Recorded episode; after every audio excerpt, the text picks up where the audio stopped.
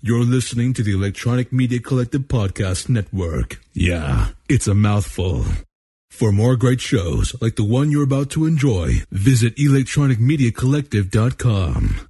And now, our feature presentation.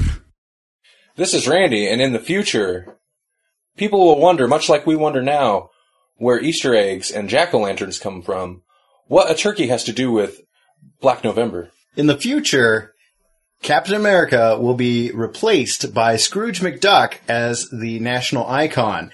Thus, the American dream will be to have your own money bin.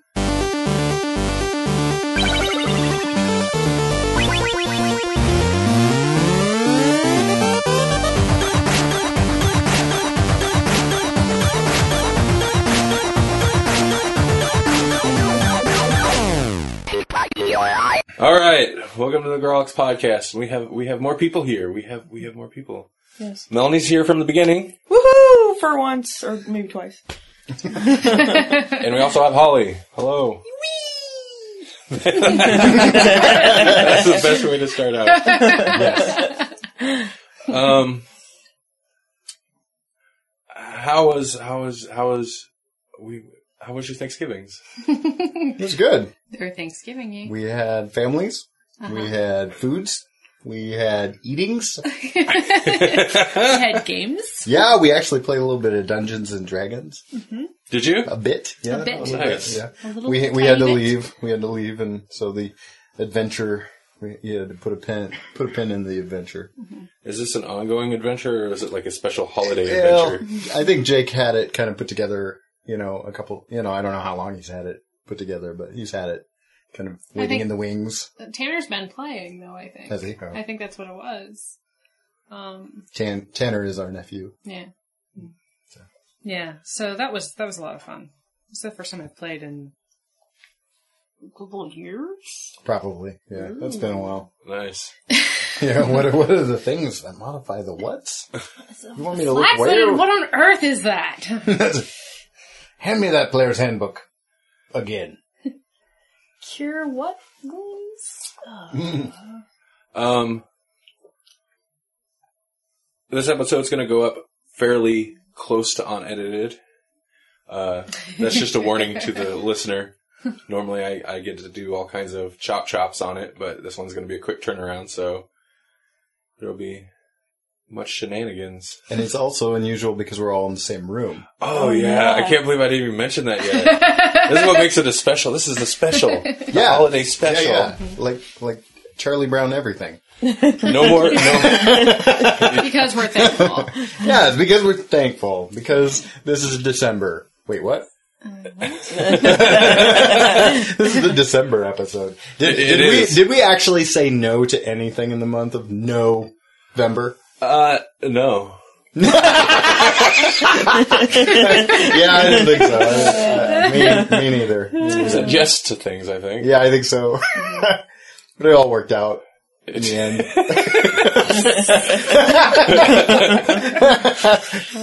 I'm just gonna say that. I'm just gonna be an optimist and say that it all worked out.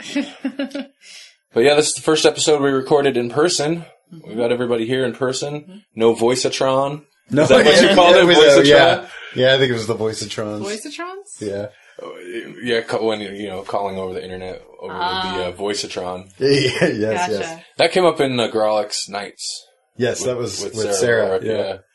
yeah. Um, Which since then, uh, she went on to successfully fund, yeah. which is fantastic, excellent, and she got her and and hit and a stretch goal. Yeah, Yeah. I was I was nervous for her. I'd send her. I'm sure it wasn't helping, but I would shoot her a message once in a while and be like, "You must be pulling your hair out right now." And I'm like, "I'm not even involved," and I'm nervous. she's like, she's like, well, I wasn't, but now I have the idea, so thanks. Uh, but that was cool. I was glad to see that that succeeded. Yes. Um, I did another interview that's on the YouTube channel uh, with Frank Frank Mula. Yes. That was a good interview too. He had he had a lot of interesting stuff to say, but it it was interesting talking to him, talking to him because he's also a co-founder. They're doing the uh, indie publisher thing, so it's kind of cool to hear him talk about that. Um, soon, I think we're going to be pushing the Grawlix Nights through the regular podcast feed, so it won't just be a YouTube thing. Yay. We were talking about that. People, you can get your nights as well as your days. yep. Wait, what? That what? Yeah, that makes sense. But you'll be able to download them too, and since if Yeah, they, they do get a, I mean, like, we tried to keep those short, but we don't know the meaning of the word. no, no, no. Well, the first short one was 20 minutes, and the last one was about an hour long. So, Yeah. but it- particularly if we're going to be doing creator interviews and putting them out through there, it'd be nice to be able to send them through the podcast feed too. Oh yeah, absolutely. That's kind of in-house stuff. And the Comics Podcast Network. Yeah, yeah, Proud we're um, members Proud of members, that. excellent. Yeah? Yeah, so Very nice. comicspodcasts.com. You can listen to us and ignore everybody else that's on there. Yeah, well, and there's a lot of really awesome five. There are. There's- there, there's just a lot You of- should ignore them and listen to us. yeah. Unless you've ran through our catalog, which wouldn't be too hard. Well, you know, and this when you get done with us, then you know, I mean, I suppose if we haven't covered everything, Yeah. um, awkwardly, but amusingly making our way through in-house news and stuff. Uh, today, see, I'm, I'm trying to keep it on track. See, that's the thing is like actually seeing us now. It's like you can't help but see the smirk across. The- and go, oh man, yes, this is funny.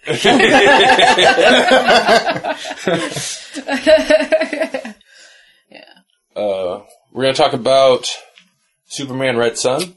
Mm-hmm. That'll be that's our pull list pick, and then we're going to talk about finally some Doctor Who.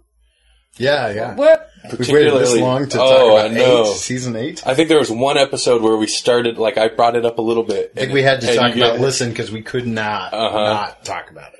and then we had to cut that short because it would have been a four-hour podcast, and that doesn't do anybody any good.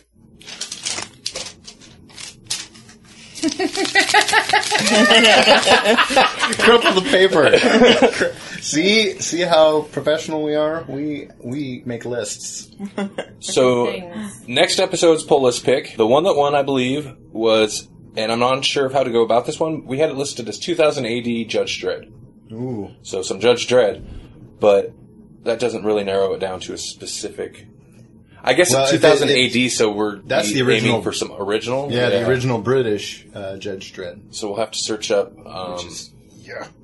I'm, I'm interested because Yeah. I've never, I don't think I've ever read any Judge Dredd, and I, it's, I, I'm very curious about it.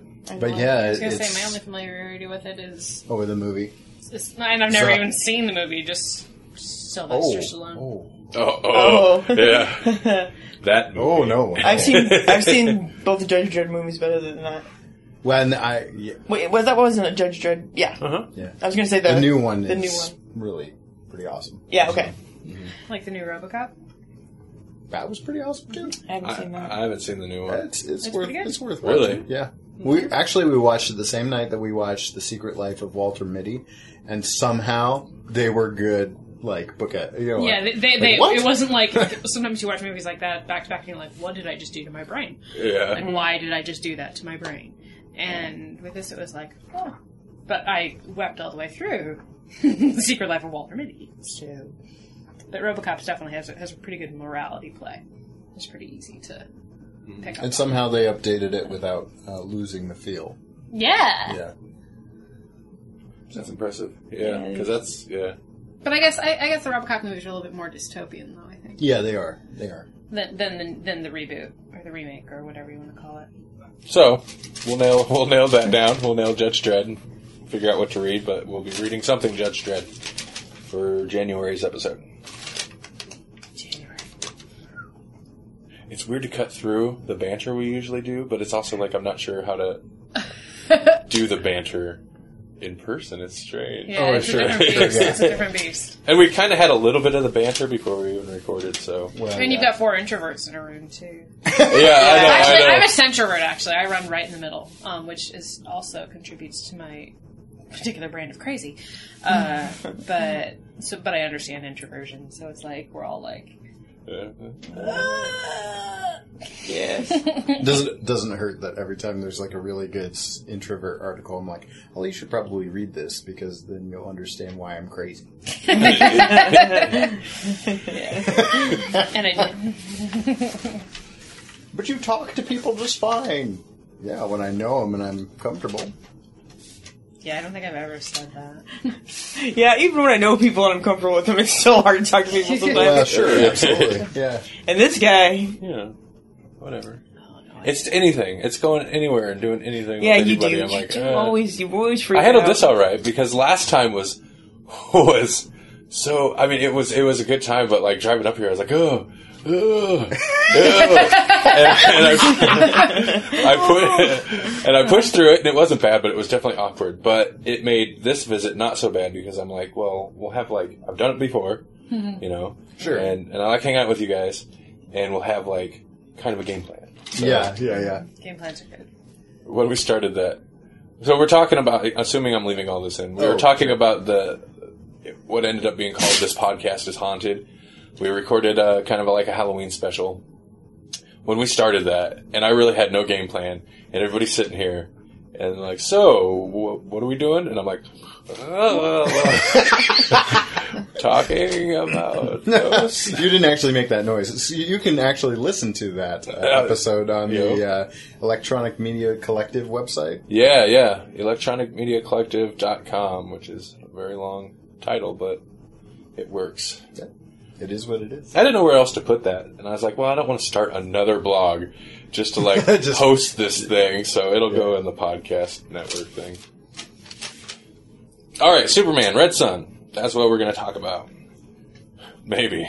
yes, sir. Yes, sir. Written by Mark Millar. Millar. Yep.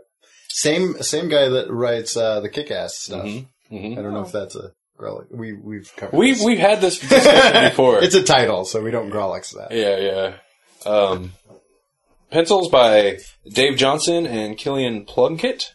Inks by Andrew Robinson and Walden Wong, which is possibly the most fun name to ever say. Walden Wong. Walden Wong. It's just fun. Yeah, it's a good name. Uh, colors by Paul Mounts. And this was published originally in three issues, a three issue miniseries in 2003. That's my notes. And it's in Elseworlds. Yes. I think that they generally run about three issues long, but they wind up being a little bit longer issues. It seems like. Um, before we started recording, I mentioned that the other one that I was kind of getting these this one mixed up with was one where uh, Superman's parents survive Krypton's explosion, and uh, yeah, it's it's the same kind of setup, three parts. Uh, kind of a kind of nice for three act storytelling, I suppose. You just have a really condensed first, second, and third act. Yeah, yeah, for sure. Um, this one is pretty much Superman. Superman's capsule lands on Earth something like twelve hours. Basically, it would work out to twelve hours later than otherwise, um, than in the normal continuity, and ends up in uh, is it Soviet Russia? Yeah, yeah, like in the farmlands. Yeah, and so that's that's the basic premise is. What if the Russians got Superman instead of the U.S.? Right, yeah. Um, and trying to think of the story here. So he's raised by farmers. Um, Same. yeah, pretty much, pretty much the same because yeah, they're he's raised by good people, but it's kind of more of a with the the commune type. Um, what is what is it called? The collective farms and Yeah, yeah, with kind of those ideals, but he's you know still ends up basically at the beginning of the story once we actually get to Superman proper, being basically the same kind of Superman. He's just over there. Um, um, you're gonna wonder like random laughs and stuff. just and just so people know, my dogs are front and center tonight. So when they're up to shenanigans, Shenanigans. it's hard to encapsulate Red Son in, in like a real brief thing. It kind of Yeah. is because there's yeah. Well- you've got the central what concept. if, what if but then the Superman were Russian? What Yeah. if Soviet Russian, you know, like communist Russia specifically. Yeah. We have a- But yeah, oh, I was about to say we have a Wookiee. It like No, we have a goggy. Sick. Yeah. You say GOG, and all I can think of is uh, Kingdom Come. So now I'm on a whole nother miniseries. Hey, you're gonna get all, all back. I'll I'm so around. confused. Yeah. What, what, what is this podcast called? In the future, In the I'll try to keep it, keep track of it. I really, really, really, really, really dig the colors. When right off the bat, his uh, costume has changed. It's not the you know the primary colors anymore. It's more of a like a gray, gray and red. and of course no S. Yeah, They're no, like that's- the big yeah. thing. The Yeah. Hammer and sickle instead. hmm Which is kind of crazy though, because wasn't that the blanket that he was wrapped in? The S symbol. the S. I think it varies from origin to origin. Oh, okay. Well, you know, I haven't really yeah. read a lot of Superman, so I don't know. But uh, Plus, you know, they're gonna take creative license to just kind of work with that image and the concept. right. Um, so yeah, you've got Russian uh, Superman. Uh, Lex Luthor is also in it, but he he's in the U.S. of course because that doesn't really isn't really changed by the fact that his, And he kept his hair well into his sixties. That's crazy. yeah huh, yeah he didn't lose his hair as early. Um, But didn't Superman make him lose his hair in some Oh yeah, Like- that's the off? Um, No. And like early early er- take was that the reason Lex Luthor partially was so angry at Superman is because Superman is responsible for his hair loss. But they've kind of redacted that Oh yeah. motivation a couple times. okay. He's a farmer in Russia, and then the government finds him. Yes, Well, he kind of comes to the government, doesn't he? maybe. I wasn't it something to do with like something I don't. It's been a while, but something like a like a feeding line kind of a thing situation, and some people weren't getting enough, and he that was an issue for him. Well, that yeah, that's when uh, when he decides to become the president. Oh, was that when that was? after Stalin's See, I'm. I'm mixing. Oh yeah, because he sees his um, Sure. like a childhood friend or Yeah, as Lana. yeah, yeah, yeah.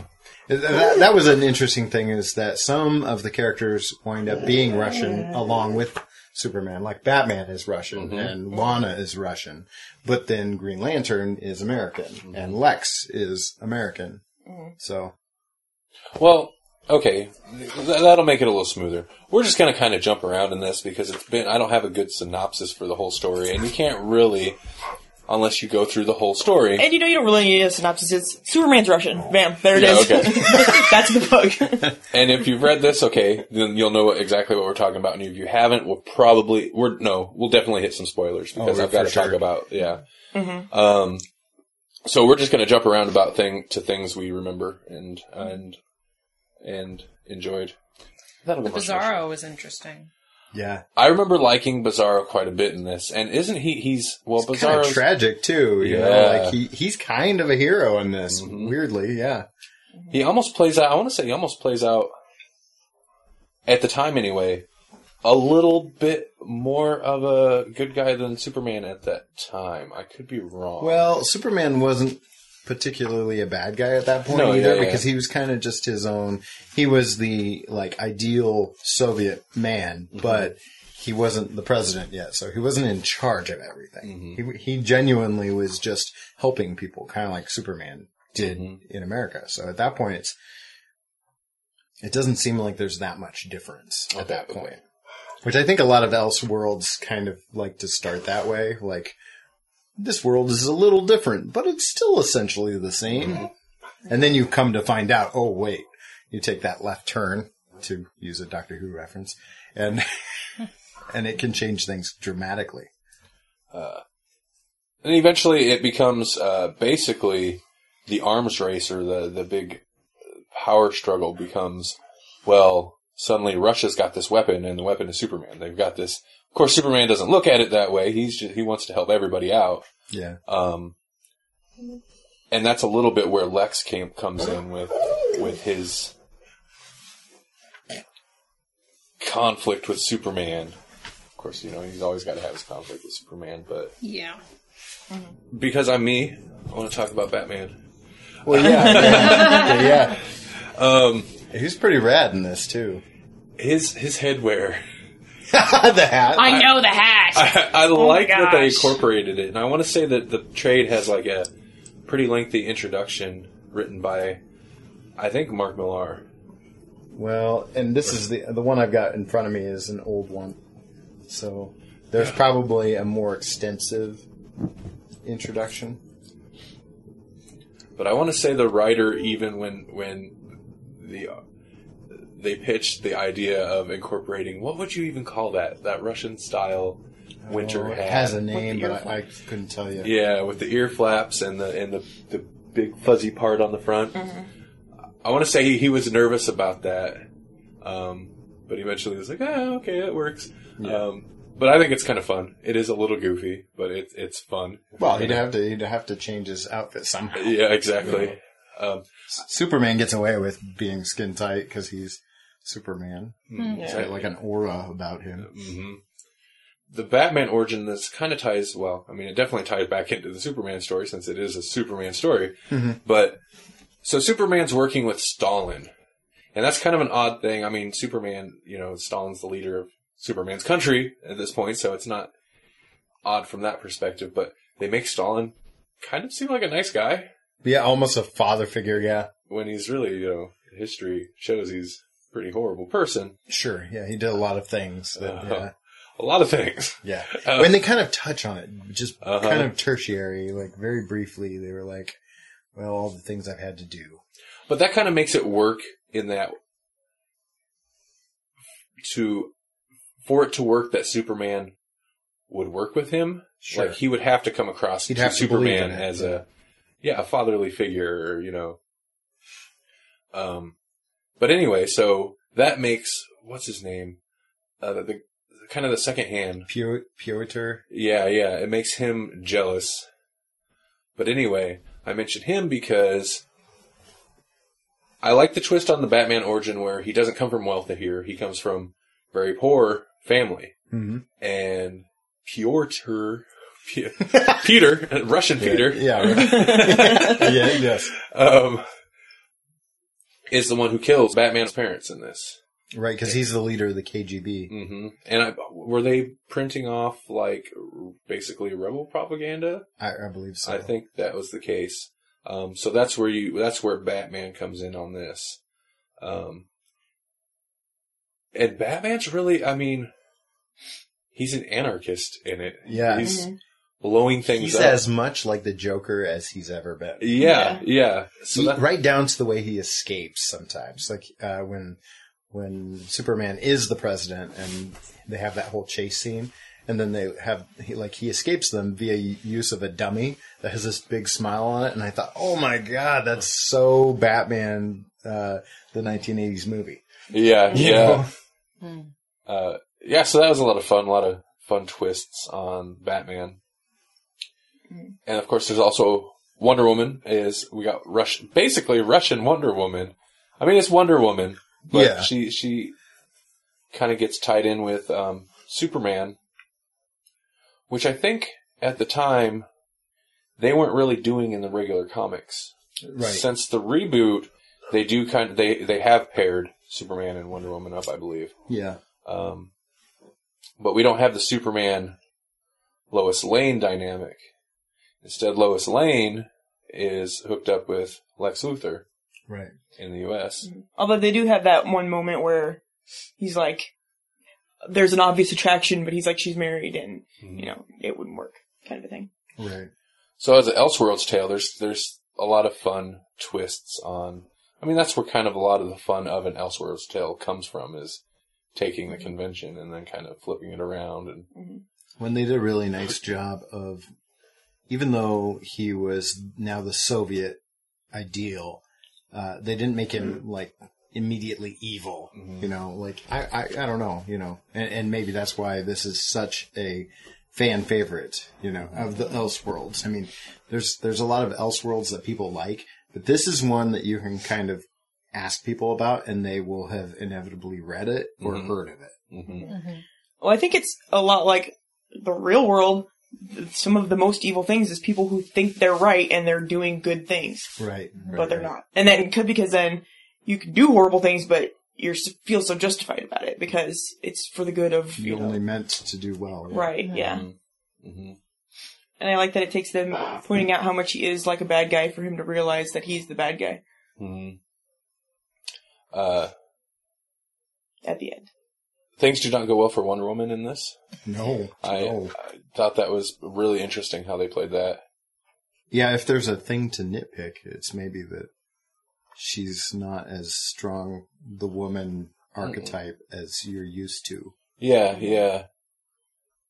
No, yeah, she gets she. What's the word. She kind of dotes on Superman a little Mhm. bit, like she, you know, like she helps him forward his ideals, almost to the detriment of her own. You know, like what what she becomes in the in the proper DCU. Mhm. You know, that doesn't happen in this Elseworld story. Mm-mm. So eventually, Superman becomes president of, or well, whatever. the- Uh, what they call title the is- president, I believe. Um, and then kind of, and then it kind of goes overboard, which is, which is something particularly with Superman they visited on a lot in recent DC, different DC books and stuff, but goes overboard and becomes the overbearing, uh, ruler to where, isn't he He starts lobotomizing people. lobotomizing people? Yeah, he starts like mind it, it control. becomes almost Brave New World kind of stuff, Uh-huh. where if you're not with the ideal, then you're, you know, you're programmed to be with the ideal kind of thing. Mm-hmm. And he even has Brainiac as his lackey, Mhm. at least for a while, which, which uh, just as a rule is a bad idea. I. Yeah. Hey, Brainiac, why don't you be my uh, receptionist? That that Mhm. should end well. Yeah. I'm just flipping through. I'm just realizing I do not remember this book at all. I read it so. I think when it first came out, was Yeah, well, yeah. I, yeah. We got the trade pretty much immediately after the buzz kind of hit. Mhm. Yeah, I mean, it, it'll probably be obvious to listeners, but we're kind of skimming through this one quickly because we haven't had a proper time to refresh ourselves on it. I thought we had a copy at the house, but we did not. So kind of a, you know, maybe not a totally fair discussion on, on Superman Red Son, but that's alright. Like, Well, and something I was like, as I'm flipping through, like I, I always notice things like how the how the boxes are constructed, how the uh, the colors used, um, and some of the interesting, the artistic application of a lot of the um, pages. That's something that I tend to follow a lot. Um, and with this, it was interesting too, like how some of like the word boxes are red and yellow, and um, Oh yeah, all of Superman's thoughts are kind of conveyed in the red and yellow mhm. of the of the Soviet flag. And it's all, I mean, even the, the, the bright pages are dark. mm, hmm All of them. I mean, even the stuff that has really intense color has a lot of black in it as well. So, and a lot of really red tinged pages, of course. but, When then um, Lex kind of brings the fight to Superman eventually, like he's slowly building up, you know. And you kind of, it's interesting because you start to see, like, under Superman's rule, the Soviet, uh, you know, that the Soviet state really flourishes. Mhm. I, I mean, obviously, when you have Superman making sure that it can flourish, uh, it's going to.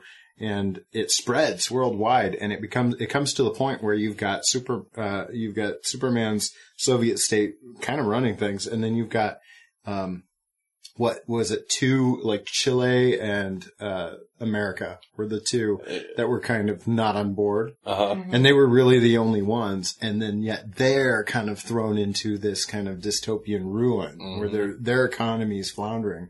So Yeah, that, kind of, kind of flip flopping. What you know? I mean, I don't I don't want to I don't want to claim knowledge of Russian history that I don't have, but there was there were times of of obvious unrest, and didn't have the success that mm-hmm. Superman could give them. Eh, yeah, yeah. well, and some of the alternate history thing stuff is is definitely some of the more interesting points of the story. With, I mean, obviously, since we're here in the U.S., with the U.S. stuff, because like there's things like what like JFK wasn't assassinated. Yeah, it Nixon was assassinated, Nixon. so Nixon must have got Mhm. elected initially, Mhm, and then yeah, then JFK has a longer run. mhm. and then and then just seeing, yeah, America, uh, decline in it is very interesting. And then, of course, it takes Lex Luthor. Mm-hmm. Lex Luthor turns America around. Super smart Lex Luthor. I mean, he Yeah. always is, but like they really play like Yeah, hammer that home, yeah. where he's like learning a different language while playing chess with a computer and ten other people. He's And- not truly successful until he loses his hair. Yeah, that's true. That's true. That's the trade-off for Lex. Yep. That's his great character arc. As his brain swells, his follicles fail. yep, yep.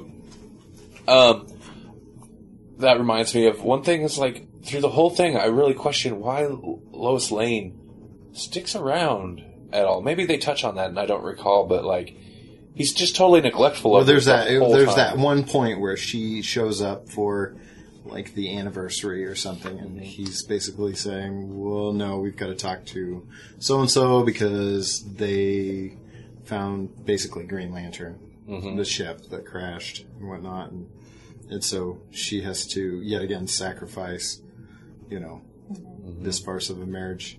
you know, the the one night a year that they actually get together, and he just kind of informs her very matter of factly that their marriage is on hiatus for a, for a time while he tries to figure out this Superman problem. Mm-hmm. Marriage on hiatus. Yeah, Yeah, yeah. Yeah. And maybe maybe we won't have the answers to this, but I was just flipping through because I, I tried to reread the whole thing and and got most of the way through. I'm I'm on the last issue again. I read it, you know, I read it, but it was probably back in the '90s or early thou- 2000s. Um, uh, the Green Lantern dynamic. Uh, they they eventually give the ring to Hal, and Hal figures out, you know, like they figure out the um, they figure out the oath, and uh, he's like he's using the Phantom Zone as his staging area, which is kind of crazy. But then eventually he's got a whole army of Green Lanterns. How did he manage that? Does anyone remember that? I don't recall. I don't recall. I'm gonna have to, re- yeah. So I'm gonna finish that, but I have Like because she I totally to. forgotten that there was any Green Lantern stuff in it at all. I did. Um, yeah, I don't recall that scene. It, that's definitely one of the areas that. Weren't you saying something about there were other like the other Green Lanterns were? Yeah, the other Uh, they had they they in the Green Lantern Marine Corps or whatever it is Mm-hmm. they had. There were other characters that have also been Green Lantern, like Mm. um, oh, what's it? Guy Gardner is Yeah, yeah, yeah. yeah. He would be a Marine for sure. Mm-hmm. Um, Kyle wouldn't. I wouldn't think, but maybe you would. Yeah, I don't recall. In, in an Elseworld, maybe. Because there's been like what? There's been there's four of them typically. That Oh, they- there's uh, John Stewart, Kyle Rayner, and Guy Gardner are the kind of non-Hal Jordan yeah. Green Lanterns. And then the there's non-Hal Jordan. yeah, well, and then there's a new one, and I I kind of lost touch post New Fifty Two. I when New Fifty Two hit, I I followed Green Lantern for a little while, but then then they trapped uh, Hal and Sinestro in a book, and I was like, okay, this is a good time to stop. just put that. they closed the book on it. yeah, oh yeah, yeah. Hello. Holly loves my puns as much as everyone else. Oh, so not true. the end. We want to talk about the end because some people I find uh, like the very end, the Mm-hmm. um, the time loop aspect. I guess Oh yes. that's jumping right to the Oh end. yeah, yes, yes. I almost forgot about this. Yes, I love that. That's my favorite. I think, and some people I have a beef with it because but well, it's a huge spoiler. But yeah, so Lex becomes kind of triumphant in the end, doesn't he? And then you come to find, yes, that's right. Oh man, I, yeah, I just broke through to old repre- repressed memories of this. Well, I I guess I'll say. I guess I'll jump back a moment. Um, Lex ends up kind of reining Superman in, and I really like how he does that too. Super simple. And he's like, I can, I can bring Superman down with one sentence or whatever, and it's basically. I think it's. Are you to put? You can't. Or are you to put the whole world in a jar? Referencing Oh, his boss. failure to be able to bring this, like Brainiac, I believe it, w- it would have had him in Brainiac, Yeah. Yeah. shrunk down the whole city like he does. Stalingrad, yeah, Yeah, and he was never. He's Instead like, you of know, Ball City of uh, I swear someday I'll figure out how to write this, and he. That's his fail. That's Superman's failure because he never could. So then Lex basically just kind of plays on that weakness and is like, "What are you gonna just you know? Can't shrink the whole world down or whatever." Right, and right. that reminds it, that kind of humbles him and puts him back in his place. Mm-hmm. And Superman's like, "Oh, you're right." Made him a little out of control. Yeah, yeah. Um, You know, like talking about this now, uh, this might derail things though, so I don't know if I want to even say right. it. Okay, like talking about this now, there's some serious parallels to the way that um, Civil War kind of resolves. Marvel's Civil War, you know, and with that movie coming up in the far-flung future here, uh, it's it's it's kind of a similar situation where you know it's like it's one thing that kind of brings the war to a halt. Like one thing well, that gives that moment of realization, and then all of a sudden, oh, it's over. I, I and I like that. I mean, I don't know. It's hard to say, like when you're talking about like a Superman story where or whatever, you know, to bring realistic into it. Mm-hmm. But I don't know how realistic it is. But I really like that idea of like the solution is just this super simple thing. I like it a lot, especially because I don't really care for Superman in general because he's Superman, and I'm like, I don't want somebody who's invulnerable. I want, I mean, well, yes, Kryptonite, but you know, mm-hmm. Well, Kryptonite doesn't even really come into play, does it? n- uh-huh. no, I'm just saying he's basically. Which kind of ties into the time loop Oh, because yeah, yeah. because Oh, because it's not our Superman. It's not the Superman we're used to at all. yeah yeah Right. But yeah, so he's you know, he's basically invulnerable, and that's boring to me. Mm-hmm. You got to be they have. You're less super to me when you are super. If you're a regular guy doing incredible things, that I find that more impressive than you know Mhm. whatever Superman. But if you're invulnerable like that, nobody's gonna be able to stop you. They have to be able to reason with you, and that's why I like the way that it ended, yeah because or yeah, the way they resolved it. Lex wouldn't have been able to overpower him or overthrow him. hmm but that's how you deal with somebody like that is if you can hit them emotionally. That's the only place you can injure them. Get Yeah. checkmate, if you will. Yeah, exactly. um, but yeah, which, which Brainiac, uh, not Brainiac, but Bizarro actually has over Superman. I like Bizarro. yeah, you're I right. always like Bizarro though. I like him in Yeah. everything. He's cute. Because wasn't that the thing that really, really insulted Lex was that Bizarro beat him in chess. Did he? I think that was the thing. He was like, he, he was like, I have Oh, to man. dedicate my life to ruining Superman because this horrible copy I made beat me in chess. Oh, that's very interesting. I don't recall that. Yeah, huh? But yeah, yeah, Bizarro's good in this. Mhm. Um, So you t- started talking about the time loop. the time loop. Yeah, that was that. I oh, I enjoyed the book. Um, there's some stuff I really liked. I liked the Wonder Woman stuff, and the Batman stuff was cool, and the, pretty, pretty much everything we talked about. So the whole thing. The whole, well, the whole, in general, you know, Yeah, yeah. gloss over. Yeah, I like the whole thing. So, Um, uh, yeah, Superman's then- better as a Russian. but okay, that's not necessarily what I'm saying here. but th- that time loop end is really like I don't know. It's maybe it's just such a gimmicky thing too, but I really liked it. Like boom, Yeah. I read it and I think I was the most excited just after finishing that bit. I was like, oh, Yeah. like it's a good for me. I so it was- badly want to spoil this, but this is probably the one thing in this whole book we shouldn't spoil. yeah, you think? Yeah, yeah, you're It probably, probably right. is. It probably. I mean, if They they've read it, they know. spoiling it though. I mean, there were there's We did mention time loop, but we did mention time loop, but we didn't say how. there's little and who. specifics. And- There's and little that's the thing that's really- yeah. Yeah. but that was that was good. Mm. I'm done with Superman. Anybody else got anything? to say? I'm ready. Like I feel a little bad for kind of like this is how we handled this week's or this month's poll list, but Red son of a gun. yeah, yeah. But we got Doctor Who to talk about. we gotta have priorities. Time loops and all. yeah, exactly. Wibbly wobbly. Speaking of time loops, As far as Superman, uh, you know, like Superman's kind of a tough. He is a tough character to get right, you Mhm. know, and he's been around. He's the first superhero, as far as most people are concerned. Um, so as far as that goes, this is one of my favorite Superman stories of all time. hmm and this is one. This is one.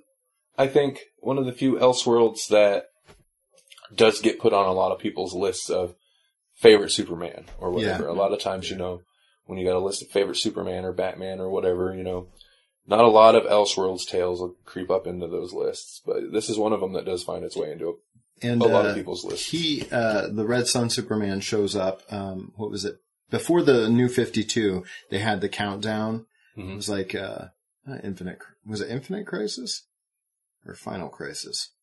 I I don't know. It was either Infinite or Final Crisis, uh, where they bring the multiverse back into play, which they like to do. Mhm. Uh, I think in the future, Yeah. uh, they will be bringing the multiverse into play again, Mhm. uh, if they haven't already. And uh, Red Red Sun Superman, they do this whole uh, countdown. It's called Countdown Arena miniseries, where they have all of the different Elseworlds uh, Supermans, and then they pit them against each other to find that one most dominant Mhm. Superman or Batman or Green Lantern. And so that was kind of interesting. And I was always kind of bummed in the Superman issue because it it felt like uh, Red Sun Superman should have been able to like throw the smack down a little bit more than he did. Really? So I was kind of like, ah, man, this is really a well you can't go back to too often. He's it's singularly special that it's in this story, I guess. Mhm. I could be wrong, but I have a suspicion they'll be using him again soon in this In this multiverse. thing. Yeah. It would be hard hard not to if you're going to bring if you're going to bring the multiverse back into play. It sounds like they're pulling from all kinds of alternate DC timelines, except for the current one. Is kind of how it sound, sounds like. Huh. Um, lots of pre, pre, I guess pre Flashpoint, pre New Fifty Two stuff. Lots of Flashpoint, Flashpoint characters.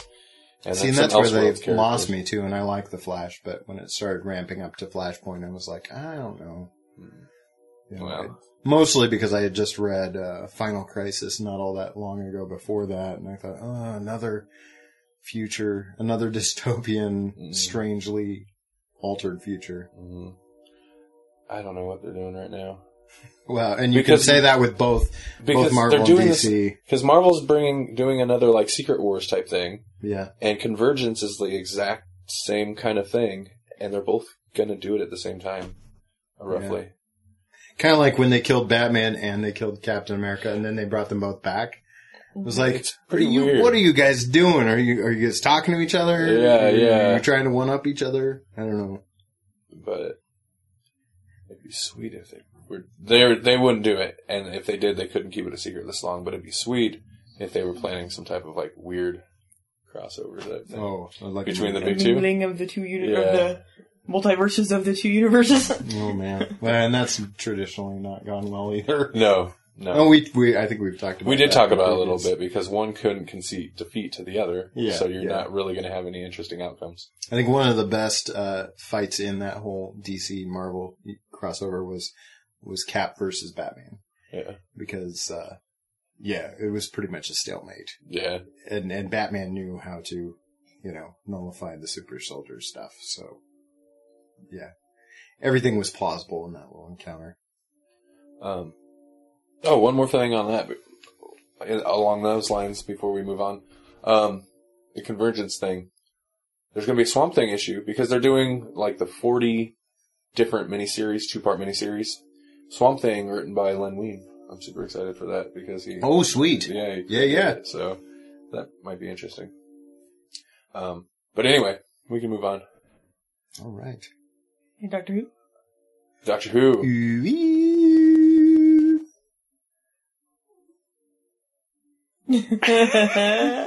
Yep. Yeah, I just did that. I don't want to do video podcasts, but man, there's some moments that you can't capture in sound. the yeah. I might just have to leave that in, but it'll just be silence. Nobody will know what's going on. Yeah. But the look was good. At least that's all you get. I every every time we watch it, I swear. It's like the music starts and he's like, like drumming on my leg. I'm like, oh, Jesus, I do. calm down. Oh, yeah, well, yeah, I you, get because you excited, really yeah. key into the music. Yeah. I Every get time. excited. Yeah, it's true. It's true. Have you been tempted to uh, find a copy of the Vault, the the music that they put out? Oh no, yeah. I mean, it's it's crossed my mind, but I just haven't looked into it yet. Yeah. But yeah, I'm really interested to check it out. There is, I seen some post where they released, I think a limited edition, and then they ended up producing more. But it's the soundtrack or the the score, but it's in this really groovy TARDIS box thing. TARDIS box, Yeah, like yeah. a wooden TARDIS box, and I was like, oh man, that is awesome. Like they did another really cool box set with like the Ninja Turtles, the the animated series, where the box set is literally the turtle van. Yeah, that's yeah. awesome. And this has nothing to do with anything we were talking about, but we were talking earlier about watching comic book shows, Mhm. and my favorite is the Agents of Shield. Oh Oh yeah, yeah.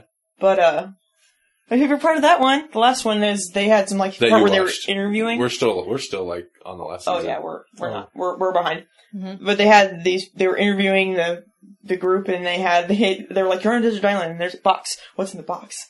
And my this girl. She's like, "Anything I want." And they're like, "Yeah." And she's like, "TARDIS." And I'm like, "That's like the Yeah, perfect answer yeah. right there." yeah.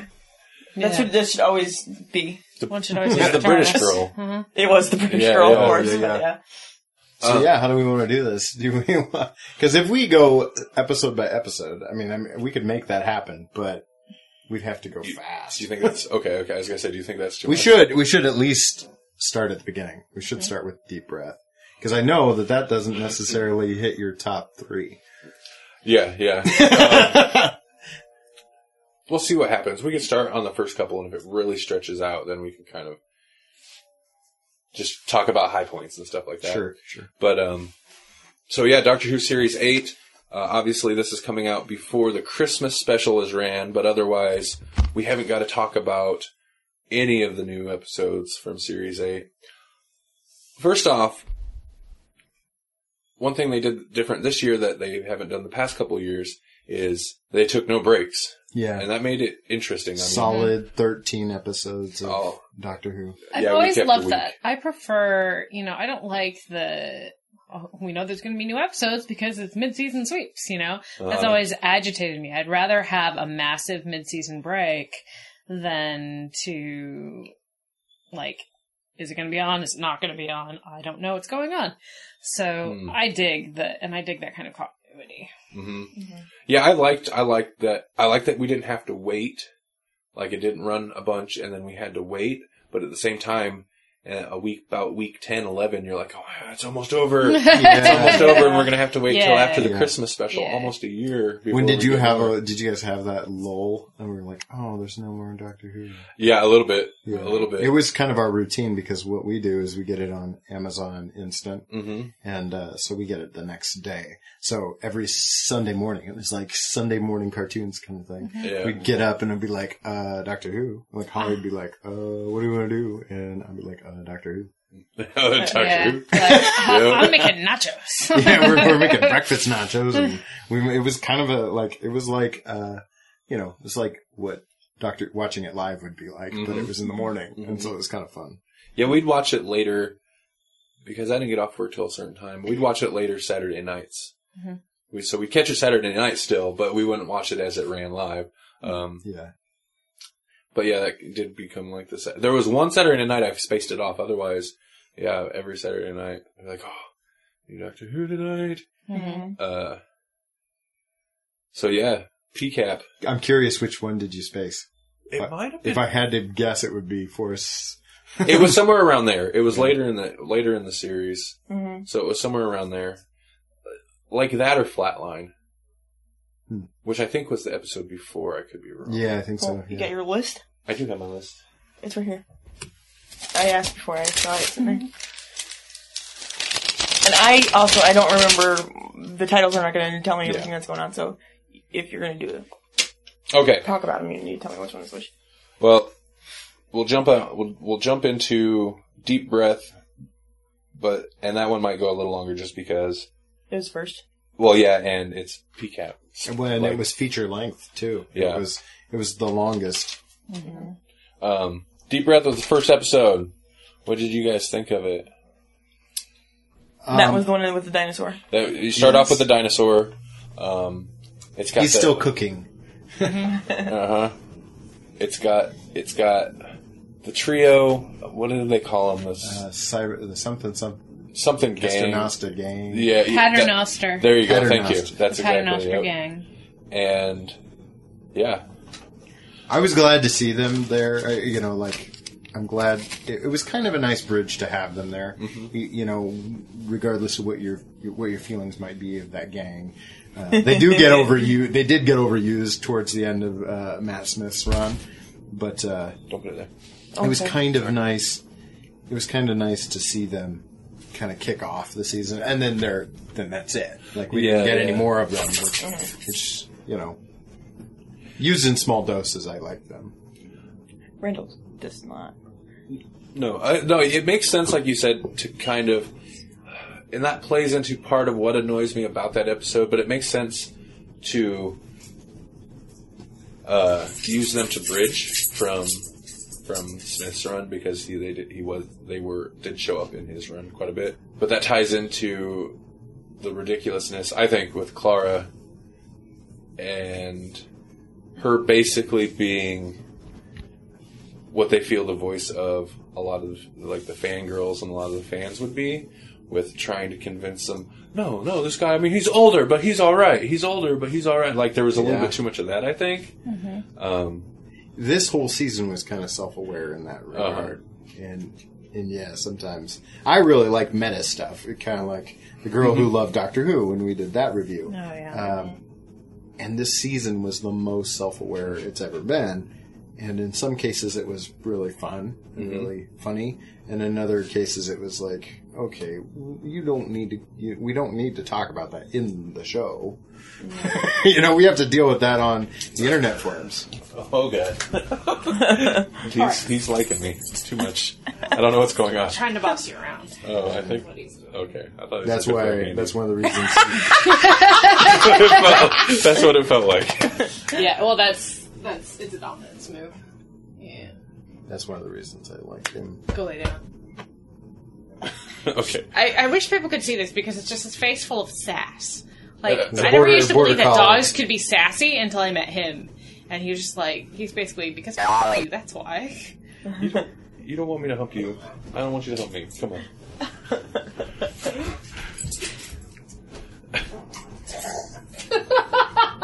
And order is restored. Or border is restored. wow yeah wow Yeah, yeah. You had an epic one today where we were talking about some football player. Oh Like, no, well, no, what is they were he? talking about the referee, and this this this referee had like he was like super like massive, like like all muscles and like. And I thought referees that was, their uh, job to it be was a a lawyer. He's a lawyer. His job was being lawyer, and they were like, "Well, what?" what kind of law does he practice? And I'm like, gun control. yeah, like, Yeah, you know, wow. guns, you put your yeah. arms, you put your Oh, guns man. up, and it was just That like was my a- whole family. and I was searching for the pun, and she beat me to that one, and that was pitch perfect. I was like, you can make "Oh, Jesse wow." go, oh, then you know it's okay. Yeah. that's funny that's funny Yeah. So, anyways, That was one of my A game puns. I mean, it was like, whoa. But yeah. So sorry. Back to. oh and that's like Doctor Who. I can't believe I Referees just stopped with talking guns. about Doctor Who to talk about football. oh yeah Referees with guns. Cow. you say the guns, you got to say cow. Um, um, Where did we leave off? Uh, so I like I like I do like some a lot of the meta stuff. They did do a lot of meta stuff this series. Um, I just felt they went overboard. It made Cl- Clara feel. I mean, she didn't have a lot of character last season, Sure, sure. They gave her a character this season. but it felt out of character for Yeah. how she initially reacted She went from being it. a cipher, you know, and then all of a sudden it's like, oh, we're going to give her a personality, and her personality doesn't jive with what we used to do. Uh huh. Uh huh. Yeah. Um, so that bugged me a little bit, but Well, like this was one of the rougher. I mean, like it's always that's part of the thing with the regeneration. The regeneration is hard on the companion because it's hard on the viewer a little bit. It's it's an adjustment for everyone, and it just mirrors that in in the show.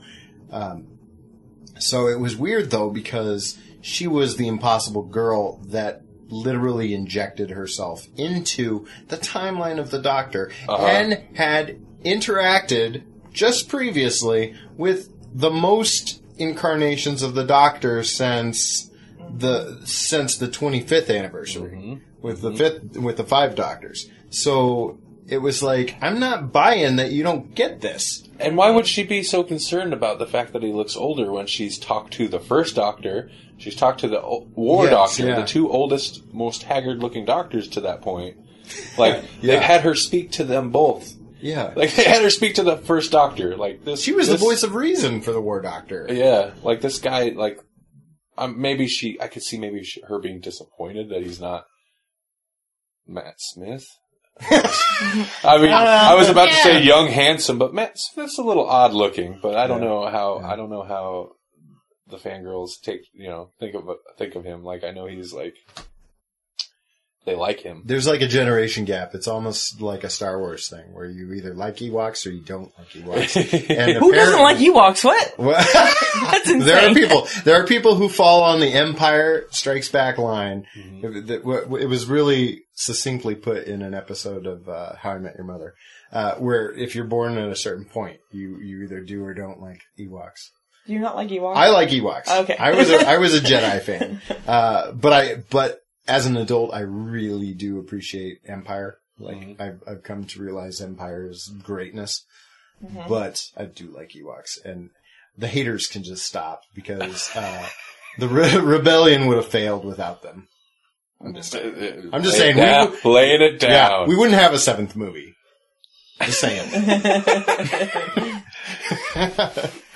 and then we wouldn't have a funky lightsaber with uh, with a with a guard, yeah, which is going to be I think The is going to be light- awesome. there, there, every, there's a bunch of haters out there for the new oh. lightsaber, but Oh, really? yeah, yes, The first the first images I've seen of the trailer, the mm. teaser, whatever they just released, were stills on Twitter of people. They took that image and then they'd like draw these extra like lightsaber yeah, they things did all around. like the Swiss Army lightsaber Yeah. kind of thing, and it's like, no, come on, it's a total. I mean, like, I guess I'm kind of a sword geek, and this is totally spinning off into a direction it doesn't need to go.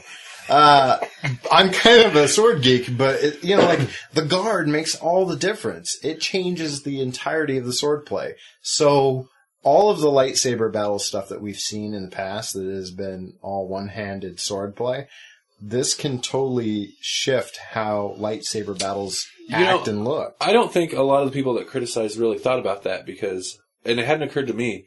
But yeah, when you're fighting like that, and the lightsabers, when they hit each other, they stop each other. Like Yeah. it's like a solid object when they touch each other. Yeah, So that, so like the hilt or whatever, the guard makes sense yeah. It would because you it could use that to like. stops. Yeah, but the, the thing that I thought about it immediately, though, is that wow, you really don't want your hands to touch that. Yeah, Because you know Sure, your hands think lock up against the hilt. A lot of times, and in swordplay, you put your hands on the Okay, hilt. that's fair. know? That's fair. But So doesn't there it is have for sure. like? I think it still had the emitter.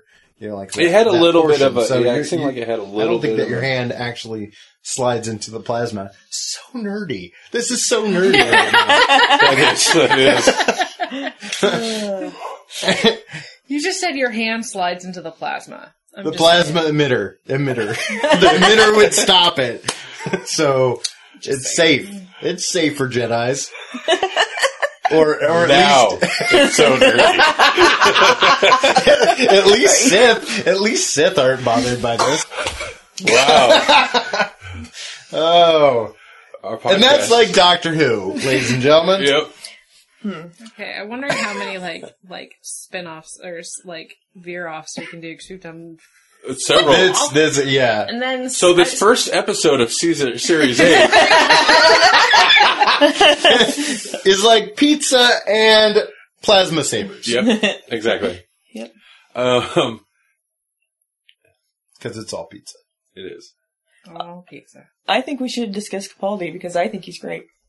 okay. Yes, Well, and that's what, yeah. definitely my favorite thing of the whole s- series. He made every episode, even the ones that were less than stellar, Mhm. Yeah. super stellar. And I've never Yeah. taken to a regeneration this fast. It was, yeah. Ever. I was. See, uh, see, and I have a hard time. I was sold before I'd seen him. yeah, after it all. he watched the thick of it, so he was all about. I had a kind of an idea what we'd get. I didn't think we'd get as grumpy of a doctor, or not that he's grumpy, but kind of abrasive. I didn't think They they'd go. kind of prepped us for it, so I was ready. I was ready for a third Doctor, and but the the thing is that he's even more abrasive than the third Doctor sometimes. Mhm. Mhm. But I was ready for that kind of attitude. So I, But like the It's third some of the Doctor eyebrows. straight up I- chews people out. That's my so. favorite. As soon as the eyebrows thing happened, I was like, I love him. I always will. yeah, yeah. Like I mean, they, they seriously set us up in in the 50th anniversary when I Mhm. mean, you just get that one little snippet, and you're like, oh, he's gonna be cross. And that was one of my favorite parts of the first episode was when he he's like really coming to terms with his new regeneration. And and I think, you know, like this will project into future you know, future seasons, but is he going to figure out who he stole his face from? yeah, I thought that was an interesting line. I'm kind of really glad they. I mean, I didn't. I don't think they had to had to throw that in there Right. because they've done that before. They've had which which doctors they've Well, appeared Ra- in the series. Romana Romana was uh was the princess from the Mhm. previous season. Right. Uh, and then Colin Baker was That's was that's- actually that's- a guard yeah. in an episode. I think that Tom Baker did. So So they've they've done that kind of thing before. I don't think they had to acknowledge it, but I like that they did. yeah, And it well, and it sounds like it might even be a story element. Like, Yeah, what was- am I trying to tell myself? Mhm. You know, what am I trying to remember? yeah, it wasn't even a, th- a throwaway a throwaway line. They actually tied it into an interesting character point. You're like, whoa, like just just extra character to chew. And this is kind chew of on. Moffat's mo. You know, like this will probably that might come back and mean something. Mhm. The way that Moffat likes to do the long con or the long game. Mhm. Well, I mean, and that's I think that's what I enjoy the most about the series is how it is so self-referential and comes back to the stuff. I mean, but that's why I love the Stephen King universes too. You know, it's like because you're talking about an entire universe and you can you can pop something else in from somewhere else and be like, oh, Mhm. that thing Mhm. from the thing before. It's, Mm-hmm. it's back and it's the thing. And there was so many of those references throughout this season where Yeah. where you like right down to the ring, the ring that Capaldi wears, like threw me into a tizzy of is that Hartnell's ring? Yeah, yeah. Did they bring back the signet? You know, and maybe they did, maybe they didn't. They didn't really make a big deal of it. They made. I'm making a bigger deal of it now than they've made of it in the show. I'm just like, there's a ring on his hand. I remember when he had a ring. but you know, I, it's like, hey, throw, throw that. Wait, on. it might have been- don't have Oh, to draw. for It might have been attention to it. Capaldi. It might have Yeah. been Sure. Oh, yeah. Yeah, well, and Oh, he- yeah. that's the cool thing too is you have a fanboy p- playing the A doctor huge at fanboy. last. you know? Yeah. He there's I don't know if you've caught any like the extra interviews or anything or like are you from what is it the Graham Norton show or whatever Yeah, kind of British yeah. show? yeah. There's there's some interesting clips of him on that show and one of them is he pulls up um some letters that were compiled into a. Did you see this? The old fan, club letters. Yeah. So I love, yeah, I love the fact that Capaldi's a huge fan Well, and, from and did way you back. see? Did you see the Q and A that they did for the season eight Blu-ray set? Uh-uh. where he uh well it was it was pretty big news where they mentioned that uh that he actually told his agent to turn down the uh the audition for the eighth doctor slot. I, I, yeah, I did hear, I did hear that. It Yeah, was like, whoa. yeah. And and yet like I'm so glad it worked out the way it did. Mhm. because I love Paul McGann and he's so great as the Eighth Doctor, Mhm. and someone less patient might not have been, you know, because you, you you know you you audition for that role, you play that role, and then it doesn't get picked up, and you think well, that's the end, Mhm. and you and it could be that you could leave it at that, but instead he went through an entire decade of being the Doctor, even though he wasn't. Mhm. I mean, in a sense, he wasn't. He was. He was the only doctor we had, and he played that so well by continuing on with the big finish stuff. Yeah, well, it made me think about it like um for Day of the Doctor, um that because you know that the the War Doctor part was intended for Eccleston, um, and it just didn't work. You know, it didn't happen that way. Mhm. Um. Yeah. So it made me think like why. I mean, I love John Hurt though too, so I can't. I'm not. I'm not feeling bad about it by any stretch. But why couldn't McGann have just done it? Oh You know, yeah. why, like, why did they we have to have have his little McGann. mini his Oh, little mini yeah. episode where he When he's he, so he got to brilliant be in there. that too, he Yeah. he steps seamlessly into that part. Partly because he's been doing it, Mhm. but but you know, I mean, like he I, didn't. I have, think he he would have yeah. had the chops to do it too. I mean, John Hurt was fantastic, Um, and it would have been, it definitely would have been different And with he's McGann. played war stories. Yeah. I mean, uh, Paul McGann, outside of Doctor Who, has done some brilliant war sagas. Mhm. And that's why I've always thought, bring back the Eighth Doctor. Mm-hmm. You could do a whole spin-off of what's the, what did the Eighth Doctor do leading up to the Time War? Mm-hmm. And, and they kind of did that. They kind of filled in a little bit of the gap for us, but, but I've always thought that you could do a Time War Eighth Doctor. hmm It would be easy. Mm-hmm. He's got the chops. But yeah, you make a good point. It's interesting to fit a new doctor in there as opposed to so we can't get nine. Why not just slide back to eight? Yeah. Because- Well, Moffat kind of talked about that a little bit, where he said, he? "Yeah, he said w- he always thought that would be interesting if there was just this doctor that that, that none of them wanted to talk about." Yeah. Okay. Kind of But the I black mean, sheep like, of the but he family. took fandom like into a tizzy. We're like, what, what do you mean now? The numbers are Yeah, all now wrong. the Yeah, yeah, yeah. yeah, the most pedantic uh, and can, canonical uh, fandom of all time, and you just slid one in there and said, "But no, 11's still 11." yeah, but yeah. but it's it's one of those things where it's kind of like Moffat. But I'm glad that I'm glad that they brought like the one thing that it did that I really liked, and, and I guess this kind of is 50th into Time of the Doctor. yeah, we're is- jumping back a little. That's all Yeah. right. That's all right. is uh that they the, they reconciled Handy, you know the the the Metacrisis Doctor, and the fact that that's that's a uh that's regeneration. Tenth Doctor Oh, got yeah. to use up a, gener- a regeneration. Yeah, that I and, and that was always kind of bugged me. I was like, "That's a regeneration." I don't care if it's the same Doctor. He used one up Uh-huh. Uh-huh. Yeah, because I'm that fan. I had totally and I had totally forgot about that. I hadn't thought about that. And I don't know if it occurred to me watching that episode with um that Tennant where yeah, he he did re- use the regeneration. Yeah, he used it just to stay, Mm. you know, and yet mess up Catherine Tate. Dr. Donna. Yeah, yeah, yeah. The Doctor Donna. So Capal- that's like Capaldi. But hey, we beard and still stayed in territory, so we're getting better. Yeah, we didn't leave Doctor Who this time. There you go. But some of the, the references and continuity, some of the, the very self aware stuff, I'm looking at like a synopsis and talking about how uh, Vastra said, "Well, here we go again," and that's a direct reference to Brigadier. Mm, Um, mhm. He said that when the third became the fourth. Mm. So he he said, Well, and that, who has who has uh, encountered more incarnations of the Doctor than Brigadier? Really, Mhm. the Brigadier has Clara. only only Yeah, that's that's Just uh, saying, I'm just only in only I'm in a just paradoxical only in a bugs me. paradox Yeah. Timeline that has been retconned. It bugs me a has it been bit. completely retconned? Well, because now Trenzalore doesn't even uh, like the dead TARDIS doesn't even exist, as far as I'm aware. What? So awkward. Yeah. Everybody's like, yeah, does that exist? That's the big question is, does Trenzalore and the dead TARDIS exist? Because he doesn't die there. Because the Oh, Time yeah, Lords yeah. intercede. yeah. yeah. Spoilers for Time of the Doctor, ladies and gentlemen. well, if we're talking about season eight, yeah, big time spoilers. um, yeah. so, episode two. Well, well, let's should we should we uh should we cap off episode one and say what we liked and didn't Yeah, yeah, like? yeah. Let's do that. Yeah. Because this is probably the most polarizing episode It really is. for the four of us, at least. I like the creepy, uh, Well, the Pup- clockwork, Yeah. they came back because that's supposed to be girl in the fireplace clockwork. Yeah, isn't yeah. But they've been around for a lot longer than we ever knew. Yeah. Mhm. Yeah, I like them. I like the look of. I like the look. Like the main guy, the effect was the effects they used. I liked was the really cool. deep. I, I liked that they tried to do "Don't Blink" in a new way, kind of thing. Mhm. Like hold your like hold your hold your breath. breath, Yeah. deep breath. You Yeah. know, like that was kind of interesting. Mhm.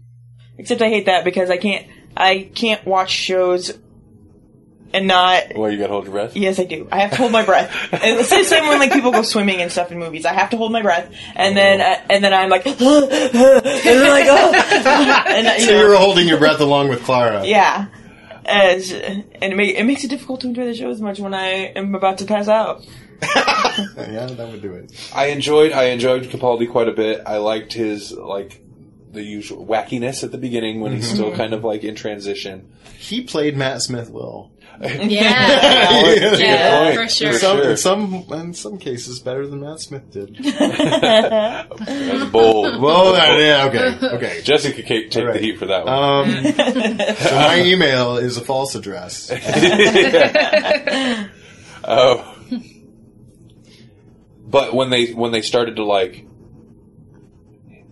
they it was a little bit of a that episode. They kind of like hint at a much dark darker Doctor, and that he is kind of a gruff Doctor. But they hint at a really dark Doctor. So I think a little Oh, bit. sure. On the one hand, they've got with the whole with the whole Clara thing, like.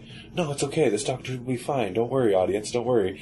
But at the other hand, side, they're like, he might have just killed this guy. Like they're really he might have pushed that guy out of the blip. they're really kind of jerking you around. Um, But yeah, that scene where the mention about you know where's I've seen this face before, and uh, that whole scene I thought was real fascinating with the with the, the homeless guy back the, there. the, Yeah. the attack eyebrows and my eyebrows Oh, want to yeah. seed from my face and Yep. yes. Is that the one where he's also talking about like what's wrong with my voice?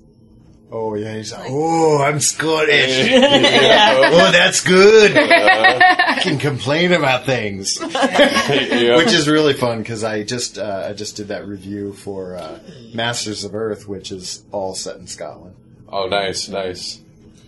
I don't know. It's it's interesting the uh, um, the thing with Clara and how she's struggling with him looking different. I I had a tough time with that, um, because like she's met all of them. Yeah, that Yeah, was Yeah. my, that was- that was the my hardest big thing. Why sticking why is it so hard for you, sweetie? You were there when he stole the TARDIS. I Yeah. mean, Yeah. or the TARDIS. The or, only you know, thing I can do to reconcile that in my brain is that all of this becomes a paradox. yeah, but and but I, I keep coming back to that, but it's like, yeah, because because that dead TARDIS didn't happen. Like the name of the Doctor didn't happen. For me. Oh, I In- see in your some- point. I in see some your point. cases. If that didn't happen, then they were never there for her to. Jump and so into she this- kind of forgets, you know, like things that are forgotten. what you're saying. Kind of like what they said at the end of the fiftieth. It's like, well, no, I, you won't remember this, Mm-hmm, War Doctor. You know, you did all these good things, and you won't remember any of it.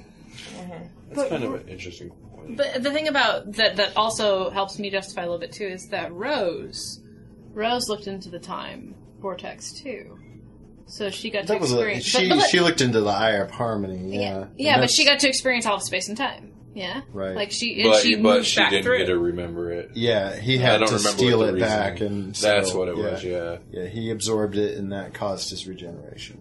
and yeah, and then that yeah. So she didn't remember it. Okay, because I mean, because that was how I was in my brain, kind of timey-wimey justifying it because she struggled a little bit with Tennant, with Mm-hmm. with the uh, yeah, with the tenth Doctor in the beginning, but she didn't. At least her her struggle seemed more like, oh, what just happened?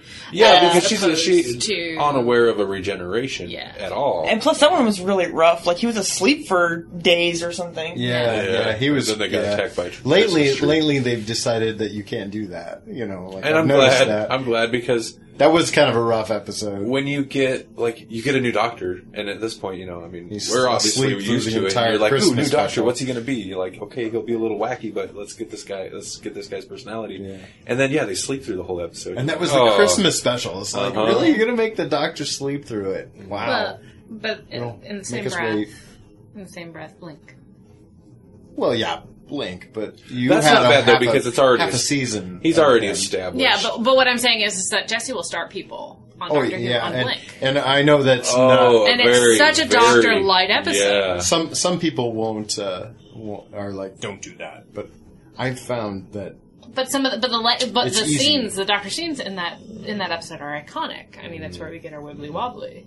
yeah, yeah. Um, and and the I Weeping really Angels are it, so uh, they're so signature of the new series now. Yeah, and they're, They're so compelling. like the one. They're like the one monster that has prevailed in the in the modern series. Everything else is kind of a throwback I- or a throwaway. I like the. I forget what they're called, but the ones that you forget if you're not looking at them. Silence. Yeah. yeah. Oh, the silence are pretty good. Yeah, yeah. Moffat does tend to create uh, images that we remember, like the empty child or the silence, or yeah. Uh, I'm in, I'm surprised we haven't uh, seen more of the uh, is it the library, the the shadow monsters. The Vashta Nerada. Yeah. Yes, yeah. yeah. Donna Noble has been saved. Uh, okay. Episode two. yeah, maybe we need to jump around because it, episode one took. a while. We're gonna jump around anyway. yeah, timey wimey. Um, Wibbly wobbly. What It was episode two is into the Dalek. Into the yes? Into the dollar? Yeah. Yeah. This is one of them that I haven't gone back to, and and I don't know if I will real quickly, just because it's another Dalek episode, Yeah. Mm-hmm. and it's like Just another it's, Dalek It's like episode. they've, you know, it's the one they shoehorn into every series. Oh, yeah. I like it just n- not not in that it's not, overall not that great. I like it a little bit because it. You were talking earlier about the. I think I'm talking about the right one. Uh, you talk about the doctor being a little darker, and then like when he's like, "Oh, I can save you, I can Oh. save you," and then knows that guy is about to die. Yeah, that Oh, was yeah, that yeah. was really really and that heavy. kind of it, it kind of signals this whole um voyage. Uh, the whole episode, the whole series is kind of character building. It felt like like this, th- and that's one of the things I love about the series is that it was a character arc. There were car- character arcs. We got to know the characters of this series. yeah. You know, and, and that was one of those things where it's like we got to see this doctor really evolve in the first season Mhm. and and almost come full circle. I, I don't want to say to a Matt Smith kind of level, but but at the end of the series, we kind of see him like realize, no, I'm an idiot. I'm an idiot with a box. I And- was. I mean, I wasn't totally surprised that people reacted like there the negative reactions to this doctor that are that there've been, and I've talked to, uh, like this guy I talked to on Facebook, like he is not a fan of the PCAP doctor. what? Yeah, I know, but I, I what surprises me is that people after the first several episodes didn't realize, okay, yeah, he's brash and he it's kind of a dark doctor, but I don't think people realize that the arc they were going to take him on, and it just Yeah. seems so obvious to me. I was like, there's no way they're going to keep him quite that edgy the whole time. Right. Like mm-hmm. they're working towards an arc, Yeah. and I, I kind of seen that early on, and I'm surprised that people didn't really. I don't know if they've since swung Well, it's kind of swung around on it, but it does, you know, it's, I, I hate to go classic all the time, but, but it's kind of like what they did with the Sixth Doctor. They started the Sixth Doctor super dark.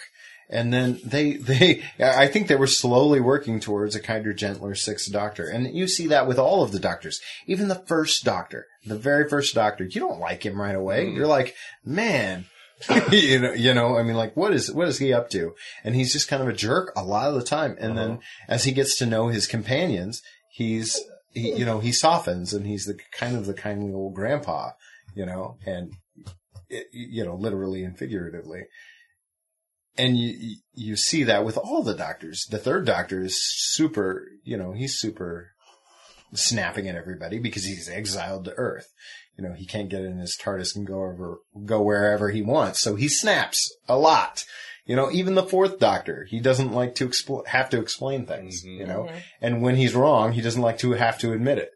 Even the fifth doctor, who's probably like the most even kill mellow jello, the dude of the doctors, is, is, is still, you know, he still snaps into his Oh, yeah. crotchety Oh, yeah, moments, for you sure. know? So, I don't know. Yeah, I could go through every single doctor and show crotchety moments, and uh, and the twelfth Doctor just feels like a throwback, and uh, kind of like about time yeah, for, yeah, for a I- classic fan. I I would, yeah, I agree. Um, yeah, into the Dalek in general, there were some good moments with the Doctor. Um, it's an alright episode. It's I kind of like that inner space stuff a little Yeah. bit. It was always it's always kind of interesting when a series does that whole, you know, you're small and you're going to get injected into this, and you have to get out before you get big again. Well when it first, when that first, like, I seen that coming, and I was like, oh, they're gonna do this old cliche, but then I was like, wait, Doctor Who's done this twice, be- twice before already, at least twice before already. sure, Before Innerspace ever did it. yeah. Um, Well, we even talked about Yeah. the, the tiny TARDIS, and which even comes into play later. and I like think they flipped it on its ear, though. that's one of the few ones I did do uh, write up like a mini review of on the website, and I found a clip of I think it was the fourth Doctor where they got shrunk down and put into like you know, so Oh, yeah. it's nothing Oh, yeah. new, and it seemed more so at the beginning of the series, but a lot of like, and I'm sure they were intentional, a lot of callbacks to the classic series Yeah. and just stuff like that that would happen. Um, the dinosaur reminded me of the, the, the third Doctor story with the, Oh, wait, was sure. it third? Yeah, it was third. With the dinosaurs in, um, at that time, modern day, wherever they were. London, Yeah. I'm sure. yeah I wish I could come up with the title, but I can't. What's next? Robot of Sherwood. He doesn't Yeah, like. this is a polarizing one. This one is, it's, The Doctor is fun. Clara's fun. Robin's fun. Like most of mm-hmm. those main characters are fun, but the plot is so ridiculous. The plot Yeah. is ridiculous. Yeah, I like, yeah, I love the Doctor and Robin Hood bickering. Like, that was so much Yeah. fun. Great, that was Yeah. great. If that's and all that it was, interactions- it would have been Yeah, that fantastic. scene Yeah. could have kept going, and I'd the been happy. interactions with Clara, you know, like uh, Clara's really finally getting to have fun with the Twelfth Doctor. You know, it, it was a much needed episode. I Yeah, think. yeah. Yeah. But at the same time, I'm just like, what? Well, and and it's for one, it's like it's it's a romp, as they Yeah. would say. So, you know, you're gonna have that. I mean, Sure. that's that's all kind of uh, comes with. There's cheese built in. That's what it is. Yeah, But my main issues with it were a couple of action scenes that went cartoonishly over the top. Mhm. The arrow stuff was kind of fun until it really went Looney Tunes. sure. And then the scene where um, they're bouncing the robots, uh, lasers, I'm guessing, off the gold plates or whatever. Oh, Yeah. yeah, Yeah. yeah, And it goes so, like, the, oh, it was, you know what I'm talking about. yeah, yes, yeah. Um, and then, of course, the one thing that everybody was talking about was the, the gold arrow. the golden Yeah. arrow. That, that's all it takes is to shoot a golden arrow. Just shoot it to the side. Just Doesn't- yeah, it doesn't matter where. Just, Doesn't have it to has go to in. touch it. It just Yeah. has to touch it. What Because it that? just needs that Can't little tiny mad, bit not extra touching. gold. Can't get mad, Oh. not touching. It's like that thing. Ridiculousness. I thought it was a fun. I, I thought it was a fun episode, and actually, I enjoyed it a lot more than I was expecting to going into it, knowing that it was this Robin, Robin Hood. Hood. And I. I, I kind of admitted my lackluster appeal for this episode to Axton, and Axton was like, I love that episode. In fact, I want to watch it now. so, so maybe I need to rewatch it. I don't know. Maybe I'm just being too eh, persnickety, but I do think that there's some flaws in that one. oh yeah, Oh, yeah. I'm, I'm totally on board. you know, not that I, yeah. to- you know, I don't think there was a single episode I didn't initially en- enjoy. I think this series was entirely entertaining, Mm-hmm. even with the ones that I have issues with. And Rob, you know, Robots of Sherwood is one of them for sure. Mhm. And I'd say, yeah, yeah, we can get into that later if we're going to rate the series. But yeah, Because the next one is the best one, in my opinion, and in most people's That's your- opinion. yeah, It is. It is. Listen, Listen, I think everybody likes that one. this is the horror one. Yeah. I mean, as And it was far good. as like this is the most horror movie style Doctor Who episode I can think of. and it, but it's always good when it's horror movie style. I yeah, I really liked it. when I love the twist, where it's like, what do you know? Is it? Isn't it? Who knows? Who cares? It doesn't have to be either one. It could be both. It could be nothing. Mm-hmm. It seemed like such a unique episode because for one, and some people's complaint was, you know, well, who's the bad guy? What's the villain? Blah blah blah. There really isn't a villain, and I think that's very different. Like, there's Yeah, it always a novel, villain. a very yeah, Doctor Who's like villain. I mean, new series, villain of the week type show. and not novel, and, and for the sake of being novel either. It didn't feel like No, it plays on some like interesting concepts. this Um, primal concept of Yeah. Fear and- yeah, and yeah. evolution. You know, like this. The whole thing stemmed from this idea that things evolve to hide. And what if, what if that, yeah, what if that was the case where there was this creature that you just can't see? and that one, the scene, the where they're in young. Uh, Pink. I don't know. I what was his original?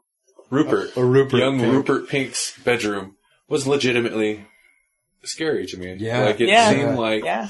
a legitimate horror movie. Like it accomplishes that kind of uh, tension better than most horror movies do. I think. Mm-hmm. Um, And there's no way that was actually a kid. They came up out of nowhere. I did. You, did you say you feels- watch rewatch this one? Oh yes, yeah. Yeah. This is one we had to rewatch. There- It seems like there's that moment at the end where it leaves, where there's like a flash of light, but you don't know if that's from the hallway or what. But it, mm-hmm. it felt like there was like this flash, and and so that makes me wonder. Yeah, I need to rewatch it because I'm really curious about that. Oh, it's worth, and it's so good that it's worth the Yeah. watch for sure. Well, and it's it's so it's one of those things where it's like things are said almost off the cuff, but it's um very like just little bits of uh, dialogue that are like, you know, he'll he'll have to be a soldier. He'll never make a good time lord. So it tells you that Gallifreyans aren't all time lords, and it tells you like you know it helps explain why you hate soldiers, and you know it's it fleshes things out in three seconds. Like, yeah, mm-hmm. yeah, because that wasn't something I was personally aware of that Gallifreyans aren't aren't you know I always thought Gallifreyans and Time Lord it was like like, it's the race. They've always of- kind of been vague about that too. yeah mm-hmm. yeah. and it's not a race of Time Lords it's that's a a title or a group Mhm. so I thought that was really it's like ooh Yeah. and you know and the barn the fact that it was you know that the War Doctor had gone back to that barn That barn, Mhm. yeah, that was nice tie Yeah. tie tie into. But I always swing back to to the 50th anniversary because there's so much in that episode that I'm like Uh, about, you know. Um so yeah, but this is definitely probably one of my favorites. Um yeah, See? uh, yeah. I think this is one of my favorites of favorite Doctor Who episodes of all time, at least off the top of my head. And then the next is the caretaker, which I actually remember nothing about. You're jumping one time heist. Oh, no, I'm sorry. That's yeah, okay. you're right, I did. Time Heist. Time heist. Which I, that, yeah, that was the one Where they rob the bank, where they were, okay. um, or they are attempting to rob this bank. And there were like three or four other people. Mm-hmm. Yeah. So with the, with the like previews, how they preview every episode, I didn't think that Time Heist was going to be one that I liked, and then again, I was just astounded how much I actually enjoyed it. Some people were like saying it's the best of the series. I don't know if I'd go that far. No, yeah, I agree. Yeah. It was it was good, but it wasn't. I wouldn't say it was that good. So That's one I enjoyed it. That's one I ended up watching twice because I think I I think she was gone and I watched it without her and then I watched it again whenever you came home the next day. You might have went to Allison's. But Yeah, I was mad about that one. I remember. I'm like, don't watch it without me. And then I came home and you watched it I told me. you I was going to. I, and I thought you were joking because I told you not to. No, it's Doctor Who. I'm never joking. I'm completely serious about Doctor Who always. Plus, I knew I was going to want to watch it again anyway. Yeah. um, and I enjoyed it both times. The second time, not quite as much. Um, maybe just because I, you know, you know what the door, the story is. Um, Oh yeah. so it didn't quite the- hold up as good the with the second time. twist. Yeah. but there's still a lot of awesome stuff in there. Um, I like at the end where there's the cyborg guy or whatever he is, and the- the doctor's like, you know, yeah. inferring that they like he wants to hang out with this guy, uh, you know, Right. when when Clara's not around and stuff. I thought that was just fun, but it was okay. I have, I have no opinion. Okay, what's next? Uh, the caretaker? Caretaker. Another one I didn't think I'd like, and and overall, like this is one where the plot felt a little weaker, but the character arcs were so awesome. Like I think the character arcs saved this one because it's just a robot that's what, just for no apparent reason stuck. Yeah, this the, what do they call it? Skovox Blitzer or something? Yeah, Uh, this is where the doctor goes undercover as the as the groundskeeper. Yeah. Um, the the robot's totally unimportant. Like yeah, it's just yeah, yeah, right. a reason, and not even really a well disguised reason. Just a reason to have the doctor there. Yeah, Um, I think this is my least favorite of this of the series of this season. Uh, as with all of them, I think the Doctor's excellent. I've enjoyed the Doctor. He put up that sign that said "Go go away, humans." I thought that bit was that was great. that was great. Um, his whole thing where he misunderstood who Clara's love interest was, where he thought that Mm-hmm. was she was, yeah, rather Matt Smith looking yeah, fellow. yes, Uh, Yeah. I know we thought it, yeah. But that's, that's the doctor for you. I like the, the very brief reference to River. We haven't heard Capaldi talk about River, I don't think, except for in this episode. He just, he said something about her in passing. I can't remember what it was, but I remember being like, "Oh, we got to see Capaldi and River together. We need to see that." Hmm. And I don't think That could be fun, considering how he reacts to interaction in general, but especially towards the end of the series.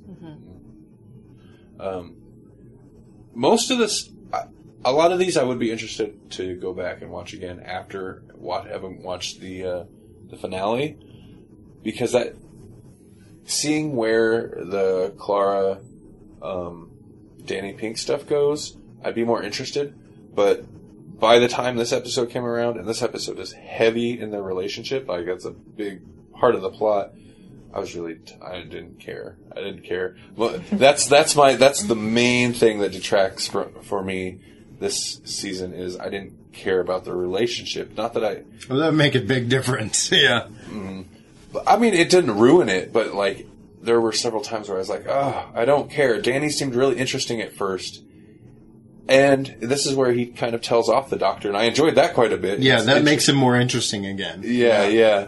But the relationship so just seemed so weird and it was I had a trouble getting on board. But then after the finale, after the end of, you know, after episode 12, you see where it goes.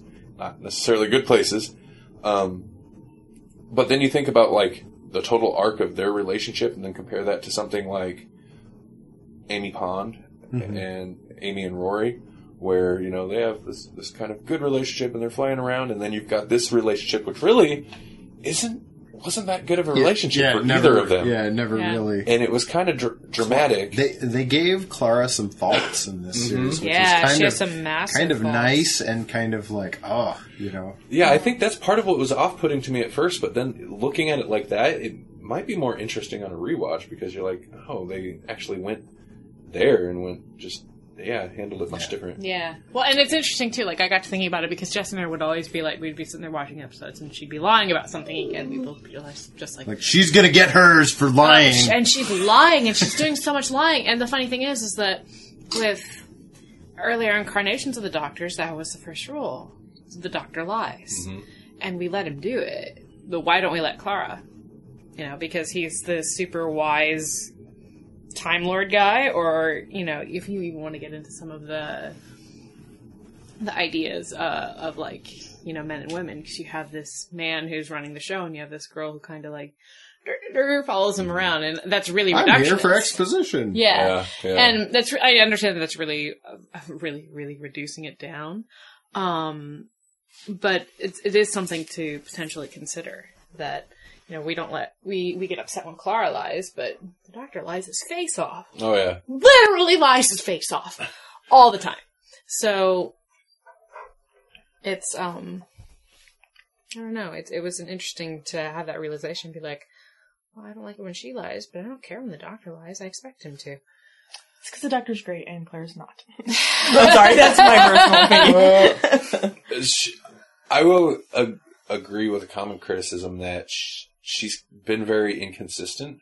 Like she has a lot more personality this series, this season. I think I like her better now. yeah, I do too. Because there's a there's person now. stuff there. Yeah. Um, and then sometimes she would still kind of get pushed aside, but she's a companion. It happens. Um, but For when sure. she's when she is strong, eh, particularly towards the end, when something like Flatline, um, or Oh, the last yeah. two episodes, yeah, Darkwater. Yeah, Mhm. I think she she was she is good when she they- pulled it off. Mm-hmm. Oh yeah, even Yeah. in the last last episode where she was like, yeah, Mhm. Uh, what's next? What where are we at? Uh, Kill the Moon. Kill the moon. mm, this is on my bottom three. Is it Yeah, Mhm. this one? I'm just very neutral on. I, I, I hate what they did with the moon. It's, just- that's like the yeah. point of the, the story, so it, I have to not like You- it because they, you yeah. can't you can't have the moon give birth to like come out of its egg and then give birth to an egg that's the same size as as it just was uh, that it came out of. Yeah. it makes no sense. I'm, I'm, it's yeah, too far. one It's too hundred far. percent in agreement on that. That's the problem with it. Other than that, it wasn't that bad. Torx agrees. You're right. This is gonna be this is gonna be the highest Grawlix episode to date. yeah, my idea of going fairly edit free. Not. and it's not even just because of that. Um, no, yeah, I just it just really falls in the middle of like, yeah, it's okay, it's not bad, it's not the mm-hmm. most memorable, interesting concept, but a big part of the issue with the, like laying a new egg instantly is the fact that it's like a like really thin mosquito thin type looking creature up there mm-hmm. that instantly like Like, puts a that's a back. really big egg you got there. yeah, where Yeah. was it hiding it? so Exactly. yeah, Yeah. I see your point. It couldn't there. have come from anywhere. It was. It was just. It was just a little ri- ridiculous. And why is it so scared of mosquitoes? Or spiders? Or Yeah, yeah. why are spiders so detrimental? Did anybody have any issues? Like, I didn't have issue with it. Uh, you- With you- the I don't- the theme, the should we kill this essentially baby or not theme? I didn't have a problem with that, except that she didn't. They ask the world and then don't do what they tell what you the to do, world says, yeah. which was If ridiculous. If the world wants to have an abortion, wait, what? Well, if the That's world wants was- to abort the moon, that's what I was wondering is if that like really struck you guys at all. We don't have to get into the actual debate, but it, I mean, w- watching it, I was like, kind of seems like they could be getting at something, but it didn't bother me. I wasn't like, it doesn't necessarily feel preachy. I've and from what I've heard on other podcasts is the only peop, the only fans that brought it up as like an issue are American fans, and a lot of fans in other countries don't really feel it's that big of an issue. So apparently, that's a very Yeah, well, and, well, and the debate is massive here. I yeah. mean, Yeah. it's Yeah. like there are two big things in this country, Mhm. um, and that's one of them. I mean, the, if you want to polarize people, you talk about marriage equality and you talk about women's rights slash abortion. Yeah. So it's like, basically anything that uh, it, your religion is going to affect your decision, because that's pretty much what a lot of it is. Mhm. yeah. So I'm, I'm sorry, I'm scanning synopses. Um, because I'm trying to remember it. So it couldn't have been that much to me. I I know you weren't you didn't seem fond of it, but I kind of liked that they had the girl go with them. Oh, from the, the From the school? school, Yeah. the student. Yeah, Courtney Woods. Yeah, I thought that was Is there a slice of pizza out there that he could eat? irresponsible maybe, but it was fun. Yeah, I thought it was okay. It played out. It played. They played it out well, where how you might imagine it'd be if the doctor actually took a young teenager Mhm. with him, where she's like, "I'm bored," after you know being nearly Yeah. traumatized just moments before. Yeah, This is another one that has some interesting references, like uh, the yo-yo that he uses to test the moon's gravity.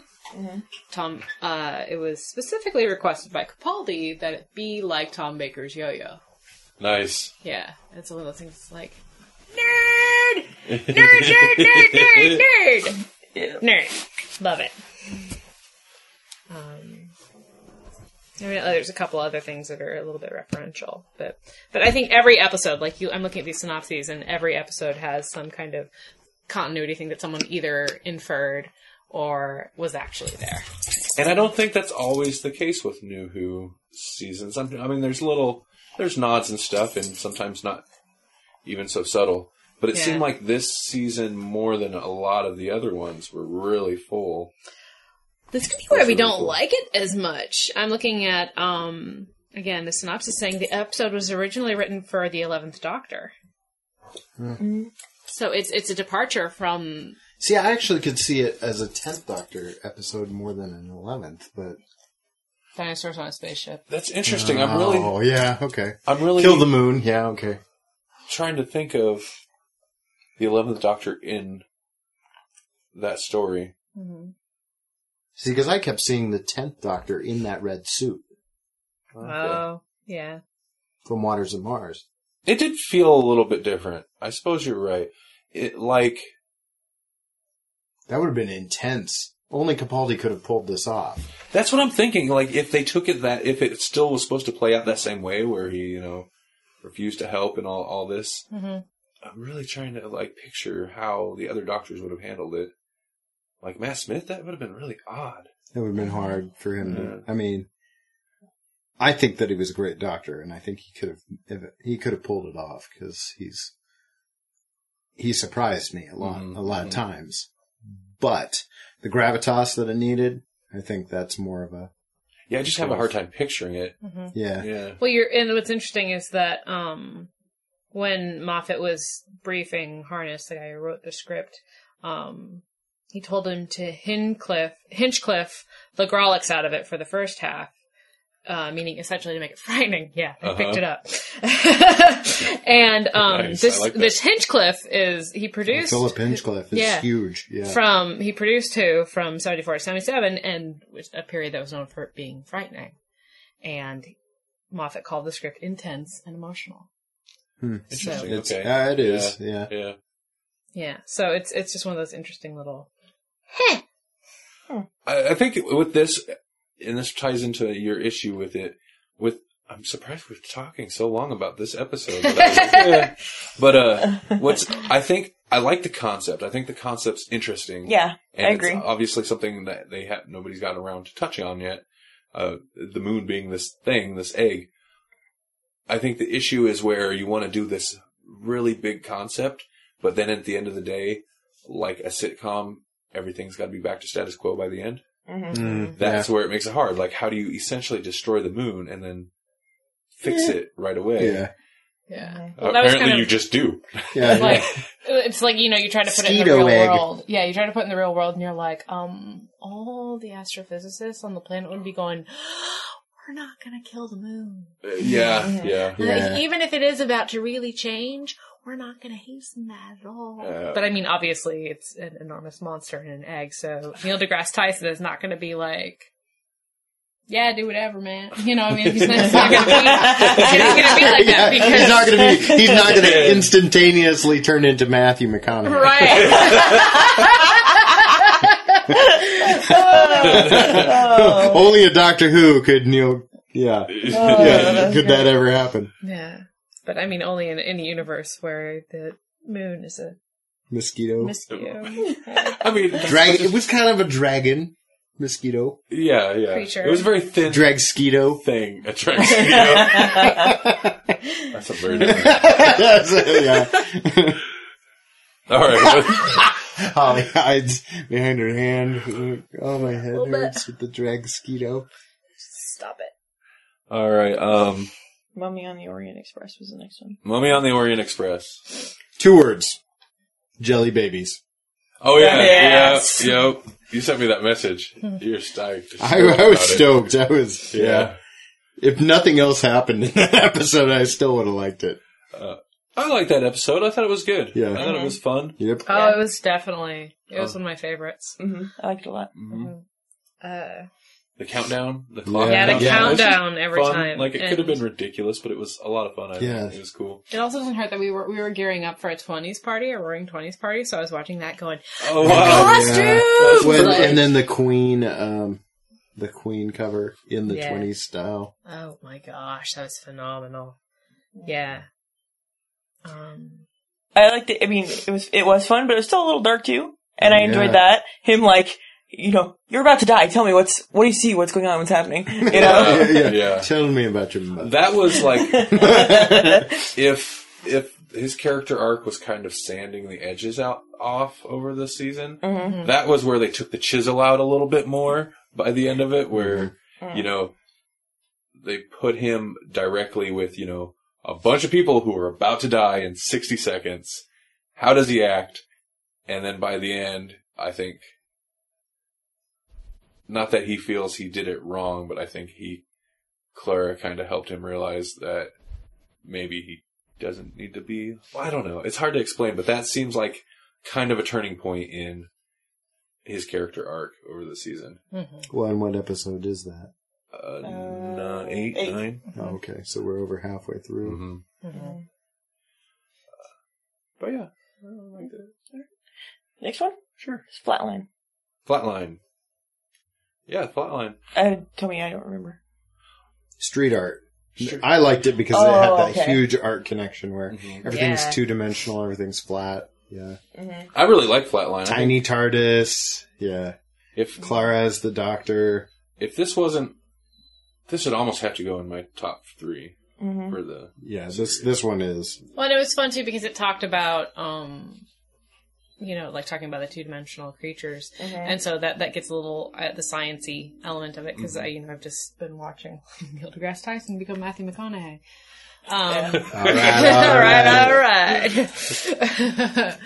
and uh and but some of it I was like physics, and other parts of it I was like yay physics. so it was it was it was kind of a harkening back to me because yeah, I mean the show was designed to have, make kids like science, mm-hmm. so it was kind of like ooh science. So Yeah. Yeah, the the two dimensional stuff was was my favorite. Mm-hmm. Yeah, it was very. Yeah, it was super cool. I like the effect, and I've you've seen. I like. I've seen similar stuff on like YouTube and stuff, but nothing that they've actually used in like a fictional show where they're fine until like you, the camera angle changes, and then you see they're like just a flat image along the wall and floor. Yeah. Like that's super cool. Um, Ooh, they said this too. That's really interesting. Um, that the the miniaturized TARDIS in siege mode. Because we we mentioned that when we were watching the episode too. It looks like the Pandorica. Yeah, Yeah. yeah. Um, and they so they reference this too in the synopsis that it's like, hey, it looks kind of like that inescapable prison, which would make sense for something in siege mode. But yeah, I thought that Oh, was. they referenced the Time Meddler. yeah, oh, they did. Yeah, Um, that's crazy. the TARDIS exterior was also shrunk to dollhouse size in the series Logopolis. Logo. Logopolis, yeah, with the fourth like- Doctor trapped inside. And the Doctor conversely shrank the interior of the monk's TARDIS in the Time Meddler, thereby trapping the monk outside of it and stranded powerless on 11th century Earth. So yeah, you're seeing again a lot of that referential stuff. It was a Keanu Reeves moment.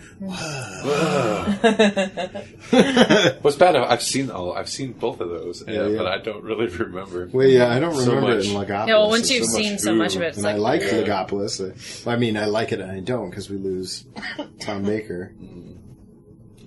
Uh, what a way for what a way for him to go to. That was I was really surprised. Essentially, he just fell. Off Yes, this- he fell off the high Fall. yeah, yeah. It wasn't even like how you. but it was. It's been prepared for. Yes, Yes, that's true. um, Sorry, Tom Baker, Fourth Doctor, Fifth Doctor joke. Yes, Totally lost. I it, know. No, actually, Oh. I knew what you were talking Oh, you, about. you watched I that, was, didn't you? Yeah. Oh yeah. Yeah, one of the weirdest like hybrid doctor moments ever. you know, like you want to talk about uh, War Doctor being eight point five. What about four point five? How Yeah. about that? That was crazy. Yeah. That was something like. it was- That's a throwback. Okay, no, no, yeah, sorry, no, that was fine. I was yeah. Next one. In the Forest of the Night. uh, Uh, bottom three. yeah, I kind of think I agree. The doctor does nothing. The trees do everything. And I enjoyed that. I just didn't like the end. But other than that, no, I think I think it was a really interesting idea. Um, So. Oh no! Sorry. Go ahead. You were, No, you were, it's no, you were saying something. I, I just don't like the, the little magical firefly trees disappearing instantly. Yeah, And then the little girl like, oh, in the Appearing bush. in the bush. What Yeah. was that? what was that? That really Yeah. bugs me. Yeah. I. Oh, sorry. Were you gonna say something? Well, no, I was just thinking about the uh because you said the doctor does nothing, the trees do everything. So is it like that Raiders of the Lost Ark? I'm thinking Ferngully. no. no, no, okay. But uh, Oh, the oh, whole- that the theory whole, that- the whole, it's not a theory, man. It's if you're talking theory in terms of like theory of evolution. I think it's been disproven, hence theory. No. what are we talking The, about? the Raiders, of, the Raiders of the Lost Ark tangent. The Raiders of the Lost Ark um, would have. Uh, it's, it's it was pointed out on an episode of Big Bang Theory that uh, the Raiders of the Lost Ark. That is the right one, right? I always say Yeah, Last Crusade, yeah. and I, I get this two screwed up. That- but that they. Uh, it would have all happened the way it happened in that movie, regardless of Indiana Jones. Like he had no effect on that movie whatsoever. Interesting. Yeah. Well, but I mean, at the end, didn't I'm assuming at the end they must have taken the the box and done something with it that wouldn't have happened otherwise. Some other stranger would have happened upon it and not known. Well, the, the theory is that they would have eventually found it, and it, they would have eventually opened it, and they would have eventually stored it, anyways. yeah. That's the okay. that's the theory. That if anything, Indiana Jones just helps them find it faster. Yeah. Well, well yeah, but yeah, basically. But still. I wonder. I bet that's kind of the case with a lot of movies that might not be as as notable, so people don't pay attention. But I bet that's the case with a lot of things where it's not intentional. It just works out that way. That you know, Yeah. kind of not the best writing, I guess. Yeah, so it's it's that I guess that similar idea that you know trees would have figured it out. And they did. Regard- and they did. Yeah, it- of the doctor saying, "Wait, yes, no, Hey, me, as long as uh, the humans don't burn them down or Yeah. defoliate them. yeah, yeah, deep, yeah. Well, I'm just find to. It's like y- so you can't do anything to them, but somehow we're going to be able to burn their leaves off. Hmm. Okay. Yeah, they came out of nowhere. Mm-hmm. really rapidly. Um, but yeah, so it's see, I liked, but I thought of the little things as fae. Like I thought of them as like the, the fair folks. So I I liked that element of it, but mm-hmm. I love They did. Berries. The trees did kind of turn into like sparklies, like the little like, Well, whatever. I was like. thinking fairy-like also, but but they weren't. They were trees. w- well, They grew no, it would still kind of work. But there, it was the entire world. and There were so many of them. Where are they? If it was like, you know, I didn't expect. Okay, yeah. never mind. No, no. I see what your I see what your point is. I- It's If just, there were that many of them all over all the time, it's just impossible for me to think that there wouldn't be more crazy little running around, wiggling their fingers, talking to him. You know what I mean? only one, only one little girl in the whole world can talk to trees. Um, That's a sticker. yeah. Uh, yeah, I didn't mind that the doctor didn't really have anything to do. That nobody had anything. to I do actually other than- appreciated that he did. I think it's a good thing for him to realize he can't always fix the situation. Well, that's and that's a good point. I think that yeah, that kind of plays into Yeah. his character development. But that's okay. It, it still wasn't one of. It wasn't. I didn't think it was that bad, but it wasn't one of my least favorite at all. I do want to mention because that one makes me think the production on the entire this entire series. I think has been awesome. it was believable. Yeah, it was Yeah. believable that suddenly the uh, heart of London is It looked great. entirely a forest. Yeah. Yeah, it looked great. The effects were good, and the the sets were really good throughout almost all the episodes. But this one really like it st- stood out in terms of how good it looked. And honestly, Holding watching it I enjoyed it. yeah, You know, it was still entertaining. It's just, it's it's kind of like Prometheus for me. That you know, let's take as many fandoms as we can and cram them into this episode. Uh, it's like Prometheus. Like Yeah. I really enjoyed Prometheus, and then it was after the movie that I, I started thinking about. it. I'm like, and it kind of starts to fall apart. and that's the Yeah. thing with this episode. It was one of those where it's like, in the moment, I just enjoyed it, and that was fine, and it was entertaining. And then after the fact, I'm like, he didn't do anything. Yeah, You you know, he didn't. Yeah, this would have turned out, I guess. yeah. Mhm. No, it, and it was like the moon one, which at the time I didn't mind. Like I was like, what? But a big concept that somehow they had to wrap up real quick at the end Sure. and put everything back to normal because they can't just have an earth covered in trees all the time. yeah. you know? Yeah. And and they uh, couldn't do a whole series of. I mean, they only get thirteen episodes. They can't all be two parters. Exactly. Yeah. And why that girl in the bush at the end? Because it has to have a happy ending. Because It was fine. It was fine. of If they, reasons. I just, Because reason. It, it was a it was a uh, Doctor War, uh, Witch in the Wardrobe thing. You know, Oh, yeah, felt yeah. like everybody lives, which only Christopher Eccleston could pull off, and only that one time.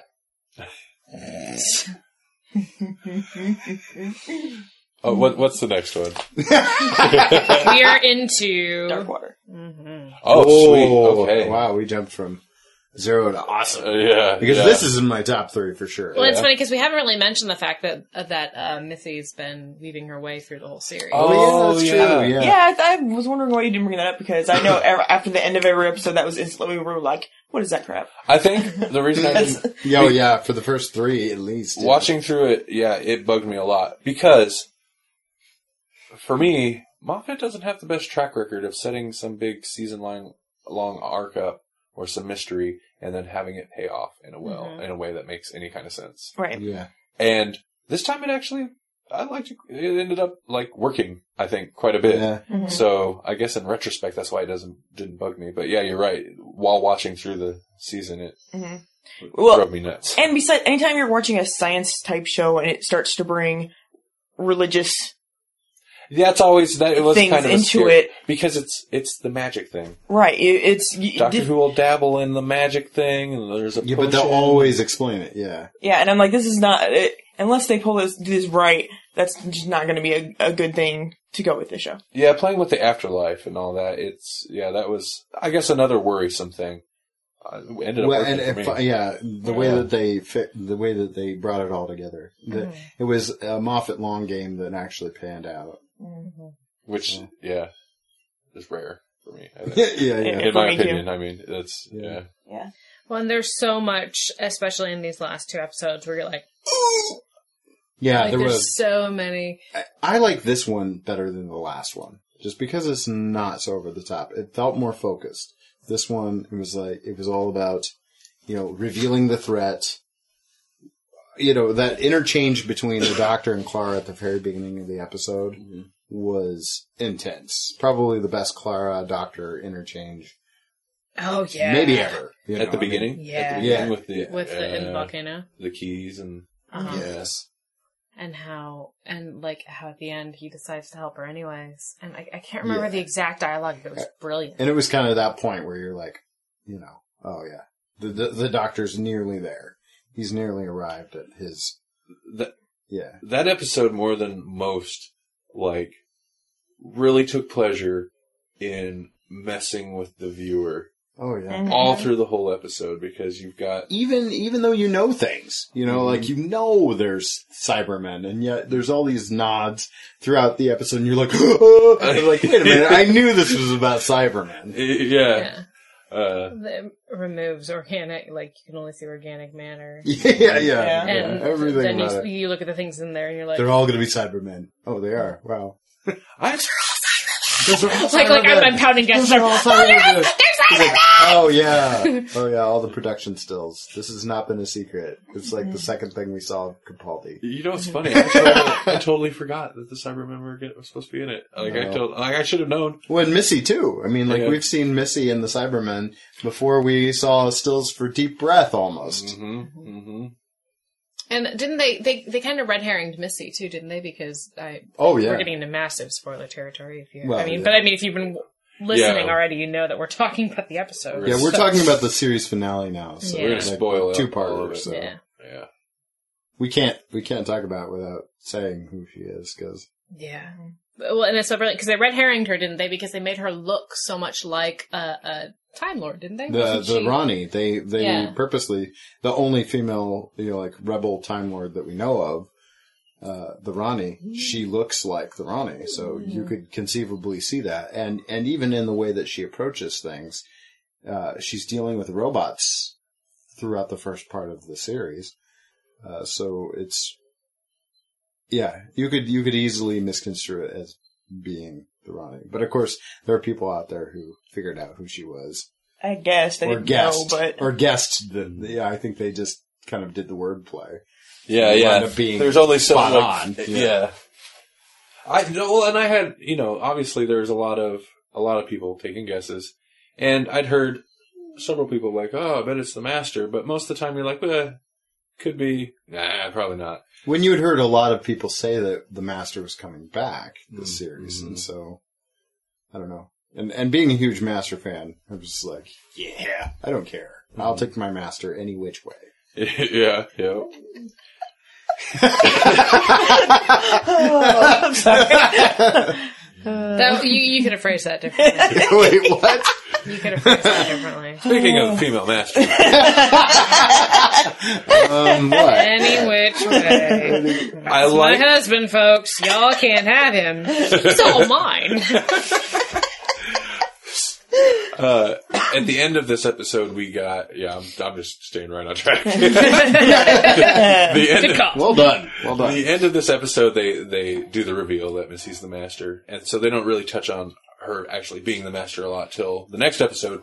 But I like that they didn't play on the sex change at all. Like they didn't weren't like, oh, you're a woman now. What happened? Blah blah blah. You know, it's Yeah, just they like didn't you know, do it, I'm yeah. not- I'm- Yeah. It's just like, oh, because I thought maybe she was the master. Mm. Mm-hmm.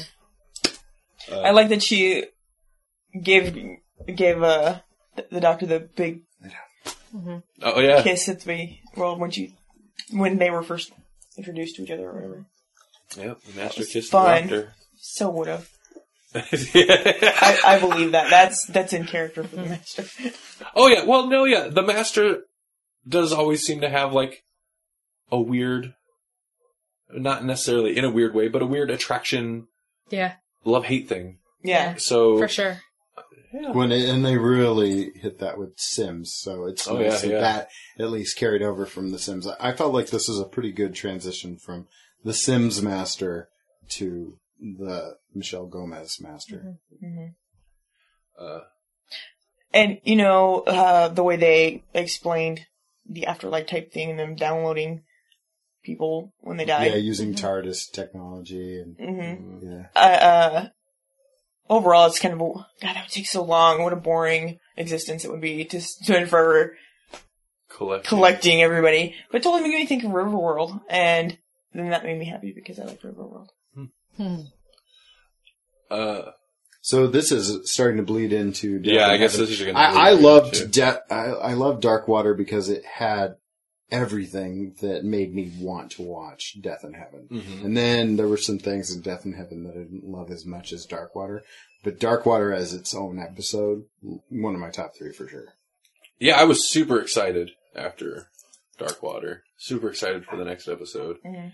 And then after Death in Heaven, I was very conflicted. Yeah, yeah. I like it. I think So much. So many things. All of the things. all of like, them. Like, like, Simply holy all of cow. Yeah. They're all there. The Just different things. Uh, sorry, I'm just seeing this, this great little snippet um, about because this season was plagued with leaks. Oh yeah, There's yeah. Oh, yes. leaks. Good There point. were so Yeah, many leaks mentioned beforehand. that. And Did- um, towards the end of the episode, Missy reveals her true identity as the Master to a horrified Doctor. And the climax was removed. This climax was removed from all preview copies of the episode, so nobody got it. And um, it says that the actors involved, the actors involved, recorded their line, re, no, recorded their lines in ADR to hide this revelation from spectators.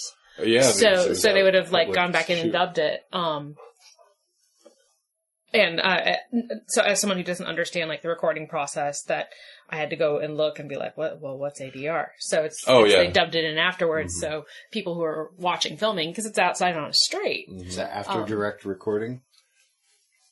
Sure. I'm just guessing. Sounds about I Yeah. totally just guessed that. So. AD might or D might be dia- dialogue. ADR know. post sync automatic automated dialogue replacement. Oh, there we go. There we go. Ooh. So I so yeah, so they way off. essentially so they came in and all three of those There were wrong. AEDs and Rs. no, no, no. But you, Um, it's the same concept. You had yeah, the so they idea. came back in and, and did that, which I think is rad because I I hate spoilers with every fiber of my being. Mhm. Um, so I would have been bummed if that were truly spoiled for me. Yeah. yeah, Yeah. Yeah, when they came out with the thing that uh not only the The the episodes that were sent to get um translated, but then scripts also were were missing or had been leaked. We were like, we're just gonna stay off the internet until until uh, the season's Yeah, over. did- I mean we didn't, You but you guys know. didn't check out any No, of the stuff. no. Yeah, me either. you know. I didn't want to know. Like, there's a little, there was a moment of temptation, but then I'm like, why, why, why do it? When they weren't Yeah. done, you know? yeah, I mean, yeah. yeah, and and yeah, that's all I got. uh, so, so this, you know, Death in Heaven. There's a lot to chew on in this. Yes. I'm going to start with Cybermen because I'm a big Cyberman fan. Okay. Yeah. I didn't like that. Yeah. I didn't like. I didn't like that. You know, like the Cybermen. It, it felt like they stripped the personality of the Cybermen completely, and they were just this tool for the Master. And and granted, that's how the Master would use them, but they didn't. They didn't talk about Telos. They didn't talk about the Cyberman agenda. They didn't talk about any of that. Like mm. the Cybermen, it could have been any kind of robot, really. The master could have been putting them into any kind of android shell, and it didn't have to be the Cybermen. And and now the Cybermen can literally take over a body via water. Yeah. Mm. Yeah. It's like the Dalek problem. It's like we've we've we started with one Dalek, now we've got you know, I mean, it's the, it's it's score creep for for Daleks, and it's the same thing with Cybermen now. It's like, well, one Cyberman's not good enough. Now, uh, you know, like the Cybermen as ghosts isn't good enough because the Daleks can just wipe them out. And now, you're like, you can upgrade the Daleks and the Nightmare and Silver, but at the end of the day, now we need it. Now we need the weather Make it to rain. soup up this, the Daleks or the Cybermen, and Yeah. it, you know, I mean, no, come on. It bothered me a lot that they kept calling it spores, and I'm like, just call it nanotechnology. Yeah. Like what Oh, it yeah, basically yeah. is. Just use the word. Okay, that would have would and explain that it would so have much better. That would have fixed. Yeah, that And probably it's would have fixed it. like for the me. same difference, That but makes just more sense. Yes. From a science fiction thing, feels much better to call it nanotechnology. yeah. Well, that's Yep. that. I mean, well, I, I how does assume this- uh, that's what it was. Yeah. They just didn't want to call it that, and I'm just like, just do it. Why? Yeah. Why not? This is practically in sci-fi vernacular now. So Yeah. Yeah. No, that would have actually fixed things for me. Other than to say that all you need is water. Yeah. You- all you need is magic water, and now Cybermen can take over your body. Well, you're not safe at all, are you? And I, like I said, I like the how they, you know, saved everybody's personalities or downloaded them or whatever. That's fine, but still, af- af- for like all of human history, those bodies aren't even there anymore. They can't take over a pile of dirt, you know. So I think it was a little ridiculous to try and go that far with it. But mm-hmm. Well, and and every every companion and person that's died in Yeah. the That's last the whatever. whole thing. I know. Yeah, we we get there, and it's like, oh, That's a whole thing. Uh, before that, we before this episode, we had, were mess- messaging about the Cybermen and stuff a little bit, and isn't originally, you know, I mean, I didn't come to this conclusion, but I'd heard somewhere somebody mentioned they didn't like how the Cybermen were basically just drones, mm, and then this episode aired, and that is exactly what they are to the point Well, where yeah, and before they're turned on, they just kind of uh, they have autopilot. they've just- they have been the the tool of of somebody else Mm-hmm. since oh probably the other doctors the last time we saw the cybermen have any kind of agenda of their own maybe closing time where we had craig and the 11th doctor Oh, yeah, doing their little madcap adventure yeah. with, with Stormageddon. I mean, like that's the last time we've and and they've kind of been a joke since they were since the Dalek uh, the Dalek Cybermen face off. Yeah, I yeah. mean, really, that was the last time that the Cybermen were taken seriously at all in the modern stories. Which is, you know, I mean, Cybermen are kind of a tough sell. They always have been, but there are stories that are good, and there are stories where they're just pawns yeah. and this is this is what we got. You know, we got the Cybermen return, and they're just pawns. I enjoyed. On one hand, I really enjoyed the zombie take on it, but on the mm-hmm. other Sure. hand, it's one of those things where you can picture the writer like, how can I make these guys scary? What if they're like zombies? Well, and uh, you take the faceplate off of Danny Pink, and, and you see. Oh, uh, spoiler! oh no, yeah, yeah, yeah, that's- Danny dies at the beginning of, of, of Dark Water. Yeah. Uh, we, we totally We're jumped that over one. weird details. yeah, Yeah. weird, super important details. Yeah. So this mosquito creature in the moon.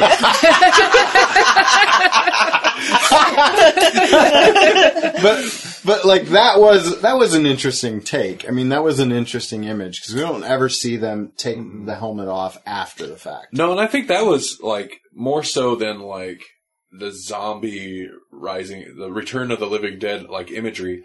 I think that sold the horror of Cybermen better because you get that Sure. that familiar that it's the body horror and also like you know then there's a familiar face and but it's not right like it's like Yeah. obviously there's pain and Yeah, it's- yeah, he's twisted. Mhm.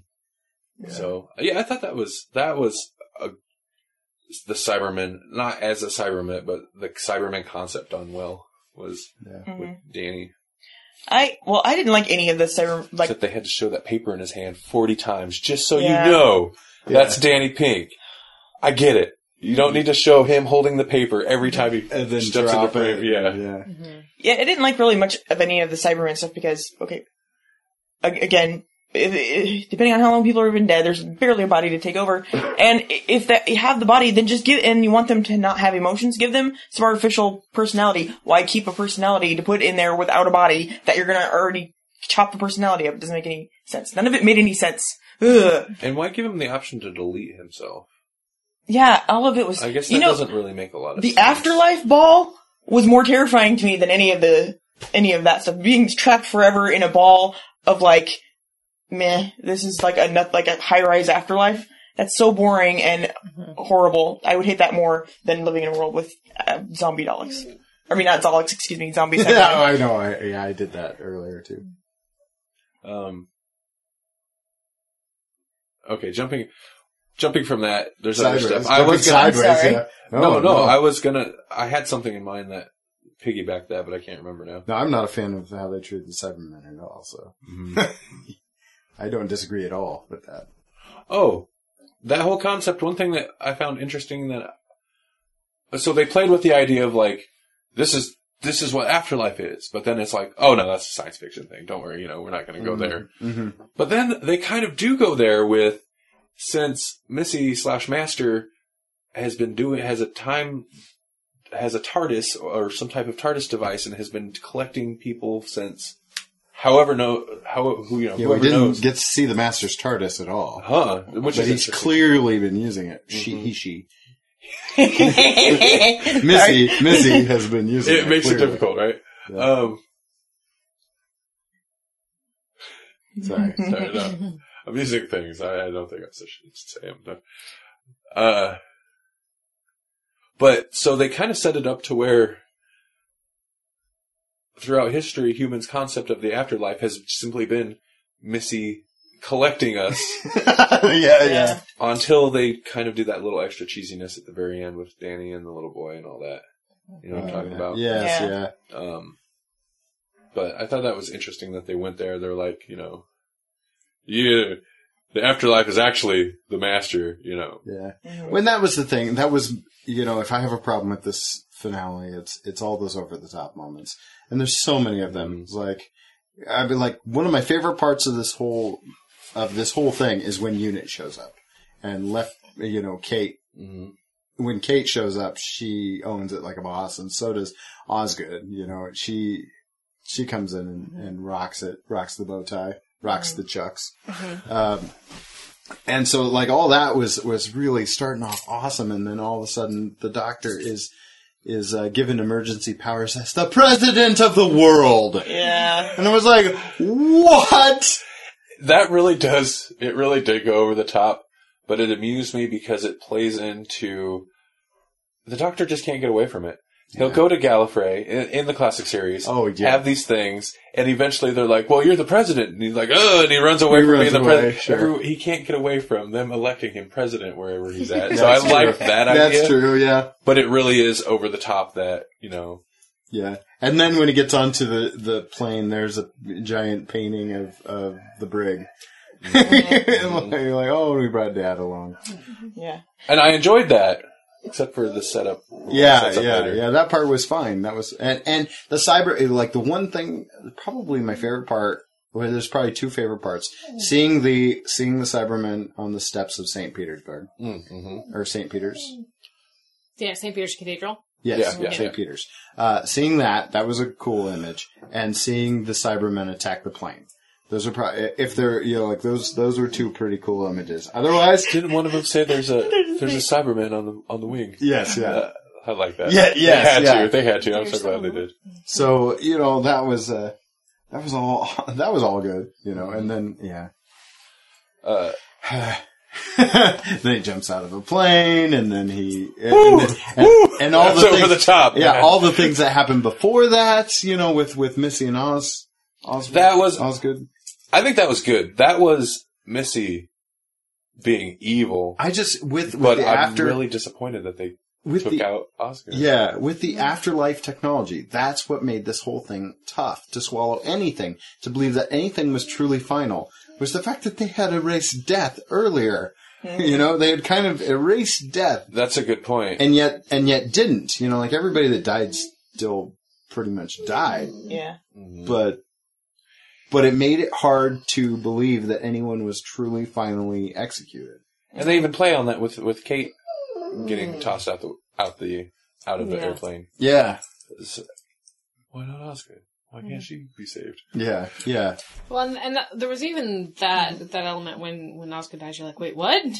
And then when when the uh when the Cyberman shoots Missy, it's like, what? We just we just got her. We Yeah. just got this fantastic villain. We just found out who she was an hour ago, and Yeah, now, yeah. That wasn't just any Cyberman though. yeah, that's true. like I- that was like like a Should we go to the most over the top moment, the most controversial I- over the top moment? yeah, Are we yeah. ready for that already? With There's so many over the top. Cyberbrig. Cyberbrig, yeah, the Brigadier. Then we're gonna bring back the Brigadier who never who never got a salute from the twelfth doc from any doctor. I like the concept, but it and maybe I think I, I don't know. Maybe I'm de- being overly sensitive to it, but it felt ghoulish to me. It Oh, kinda and you're not alone. I think a lot of people didn't like that. Like that was the line. especially where they have his daughter playing. I mean, at least she wasn't She has done so well too. actively in the scene with Yeah. Capaldi and having an exchange. That'd have been really creepy because that's his real life daughter. Yeah, No, no, she Oh. just plays the I Brig's thought she daughter. was. I don't think so. Oh, We'd have to look that up, but I think she. I think I looked this up before, and and she just she's not related. okay. I don't know she why I she would think looks that. Then. well. She looks like family. I mean, yeah. She looks like a they picked a brilliant Okay. actress for it. Slightly less ghoulish now, then I guess. I don't know why I was thinking that. Still, though, There's too many weird coincidences, coincidences with the Doctor Who cast. It's true. Uh, the do- one do- doctor's daughter is married to the other doctor and Oh yeah, yeah. played him his The daughter Doctor, in an this daughter is a clone. No, Weird yeah, stuff. Oh, the she's doctor's daughter. Wow, she's Vanessa Redgrave's niece. Vanessa Redgrave, because it's her name is her name is Gemma Redgrave. Oh, okay. Um, I don't know where I got that. Oh, it, it well, could she- be just she the, the familiar, the resemblance is Okay, uncanny. okay, that might be. Just brilliantly play played I that just part. bought into the show too well. like, no, that's really his daughter. It's a legacy part. yeah, yeah. It's the only way we could do it. Oh man. Uh, but still, it is weird. I thought it was just strange. Well, and I, you know, clearly the the master Missy is not gone. Oh yeah. I mean, she's she's disappeared into her afterlife or her TARDIS or something. Kind of another interesting thing is that they don't even bother with how did the master come back this time, and that's kind of and that's kind of good. Mhm. It's kind of good, except that he was trapped in in Gallifrey. That that's kind of as close to an explanation. I as we guess get. they, yeah, they did touch on it a little that, bit. that he Yeah. escaped to If you're Gallifrey, you know, at the end of Then the world or end be- of time, and then uh, he must have escaped. And so, well, yeah, and I know where it is. Mhm. Yeah. and you don't get to. And so, you know, like I, I keep wondering if we're gonna get some of these people back. You know, like because again, nothing so, nothing seemed final in this, and the most over the t- like I think if if there is a most over the top moment, it's leading into our our uh, Christmas special in that we punctuate the point that this series finale is so over the top. With Santa Claus. Oh, I know. Santa Claus is going to bring back Osgood. Santa Claus is going to bring. Uh, Dude, Santa Claus is going to bring back. We're gonna get CGI. he's going to bring back. Yeah, we're get- CGI Brigadier. We're getting. We're, we're gonna get the, the the progeny of Pink. That's Yeah. good, you know. Yeah. So uh, Oz, you know, Clara's gonna get a baby from Santa Claus somehow. Danny's baby. Well, see, the baby thing. Yeah. The baby thing could still work out even if they don't bring Danny back or anything like that, because you know Yeah, she could be pregnant. yeah. Um, I think I think we'll find that, and uh, I think that'll come to fruition. the Santa thing, I didn't mind. I mean, it's ridiculous. I like that it's Nick Frost. Yeah, yeah. I I, like I that don't think anybody has has had a problem Uh, with that. My only issue with the Santa thing is it comes right after the. It's like right after the scene closes. Yeah, we get a couple super intense screens. scenes too.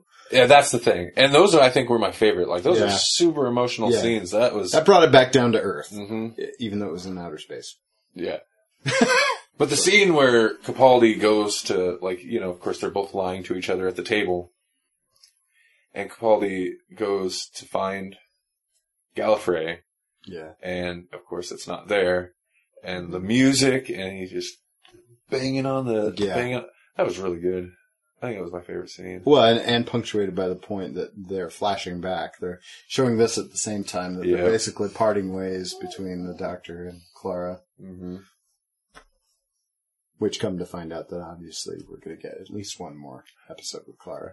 And they're super vague about whether or not There's rumors. Yeah, there's rumors as to because I thought I thought she was leaving. Me I thought it was a done deal. I thought Mhm. everybody, w- you know, knew this, but it was never confirmed. It still isn't. Oh. Which is weird, yeah. There's rumors. I think today I seen there's rumors that she might actually be coming back, but that was not any confirmed thing. Yeah. The thing is, like, because BBC never did confirm. Someone said they Was did, it but you contract never. negotiations? Is that's what's happening?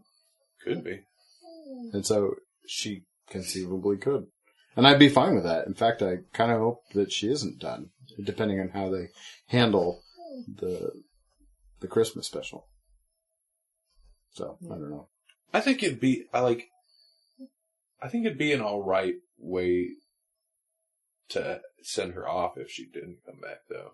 Yeah, I mean, it's definitely a downer on this episode, on the last episode, but then you know they've got the Christmas special to kind of smooth that over. sure. Um, but maybe that's them toying with us, or maybe that's them unsure of whether or not she was going to come back.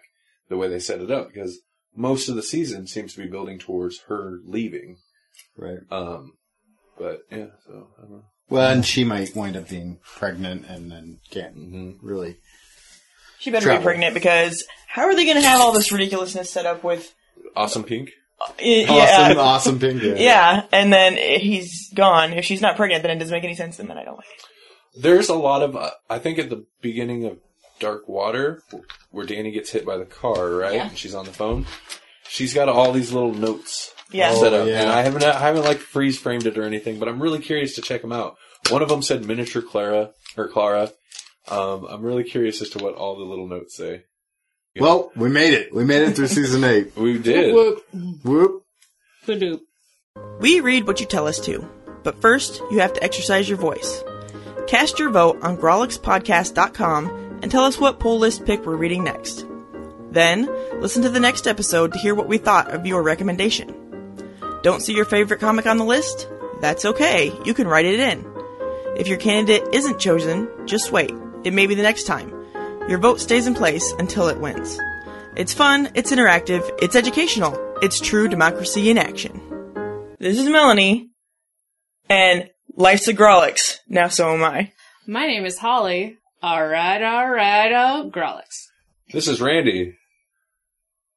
I get older, they stay the same Grawlix. I'm gonna go. I'm gonna go straight Jesse Ventura and be like, I don't have time to Grawlix.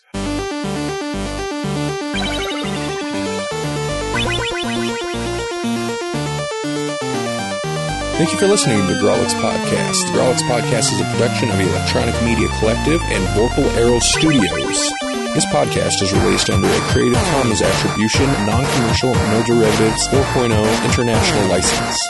To hear more, visit grawlixpodcast.com, follow us on Facebook at facebook.com slash grawlixpodcast, and like us on Twitter, twitter.com slash grawlixpodcast.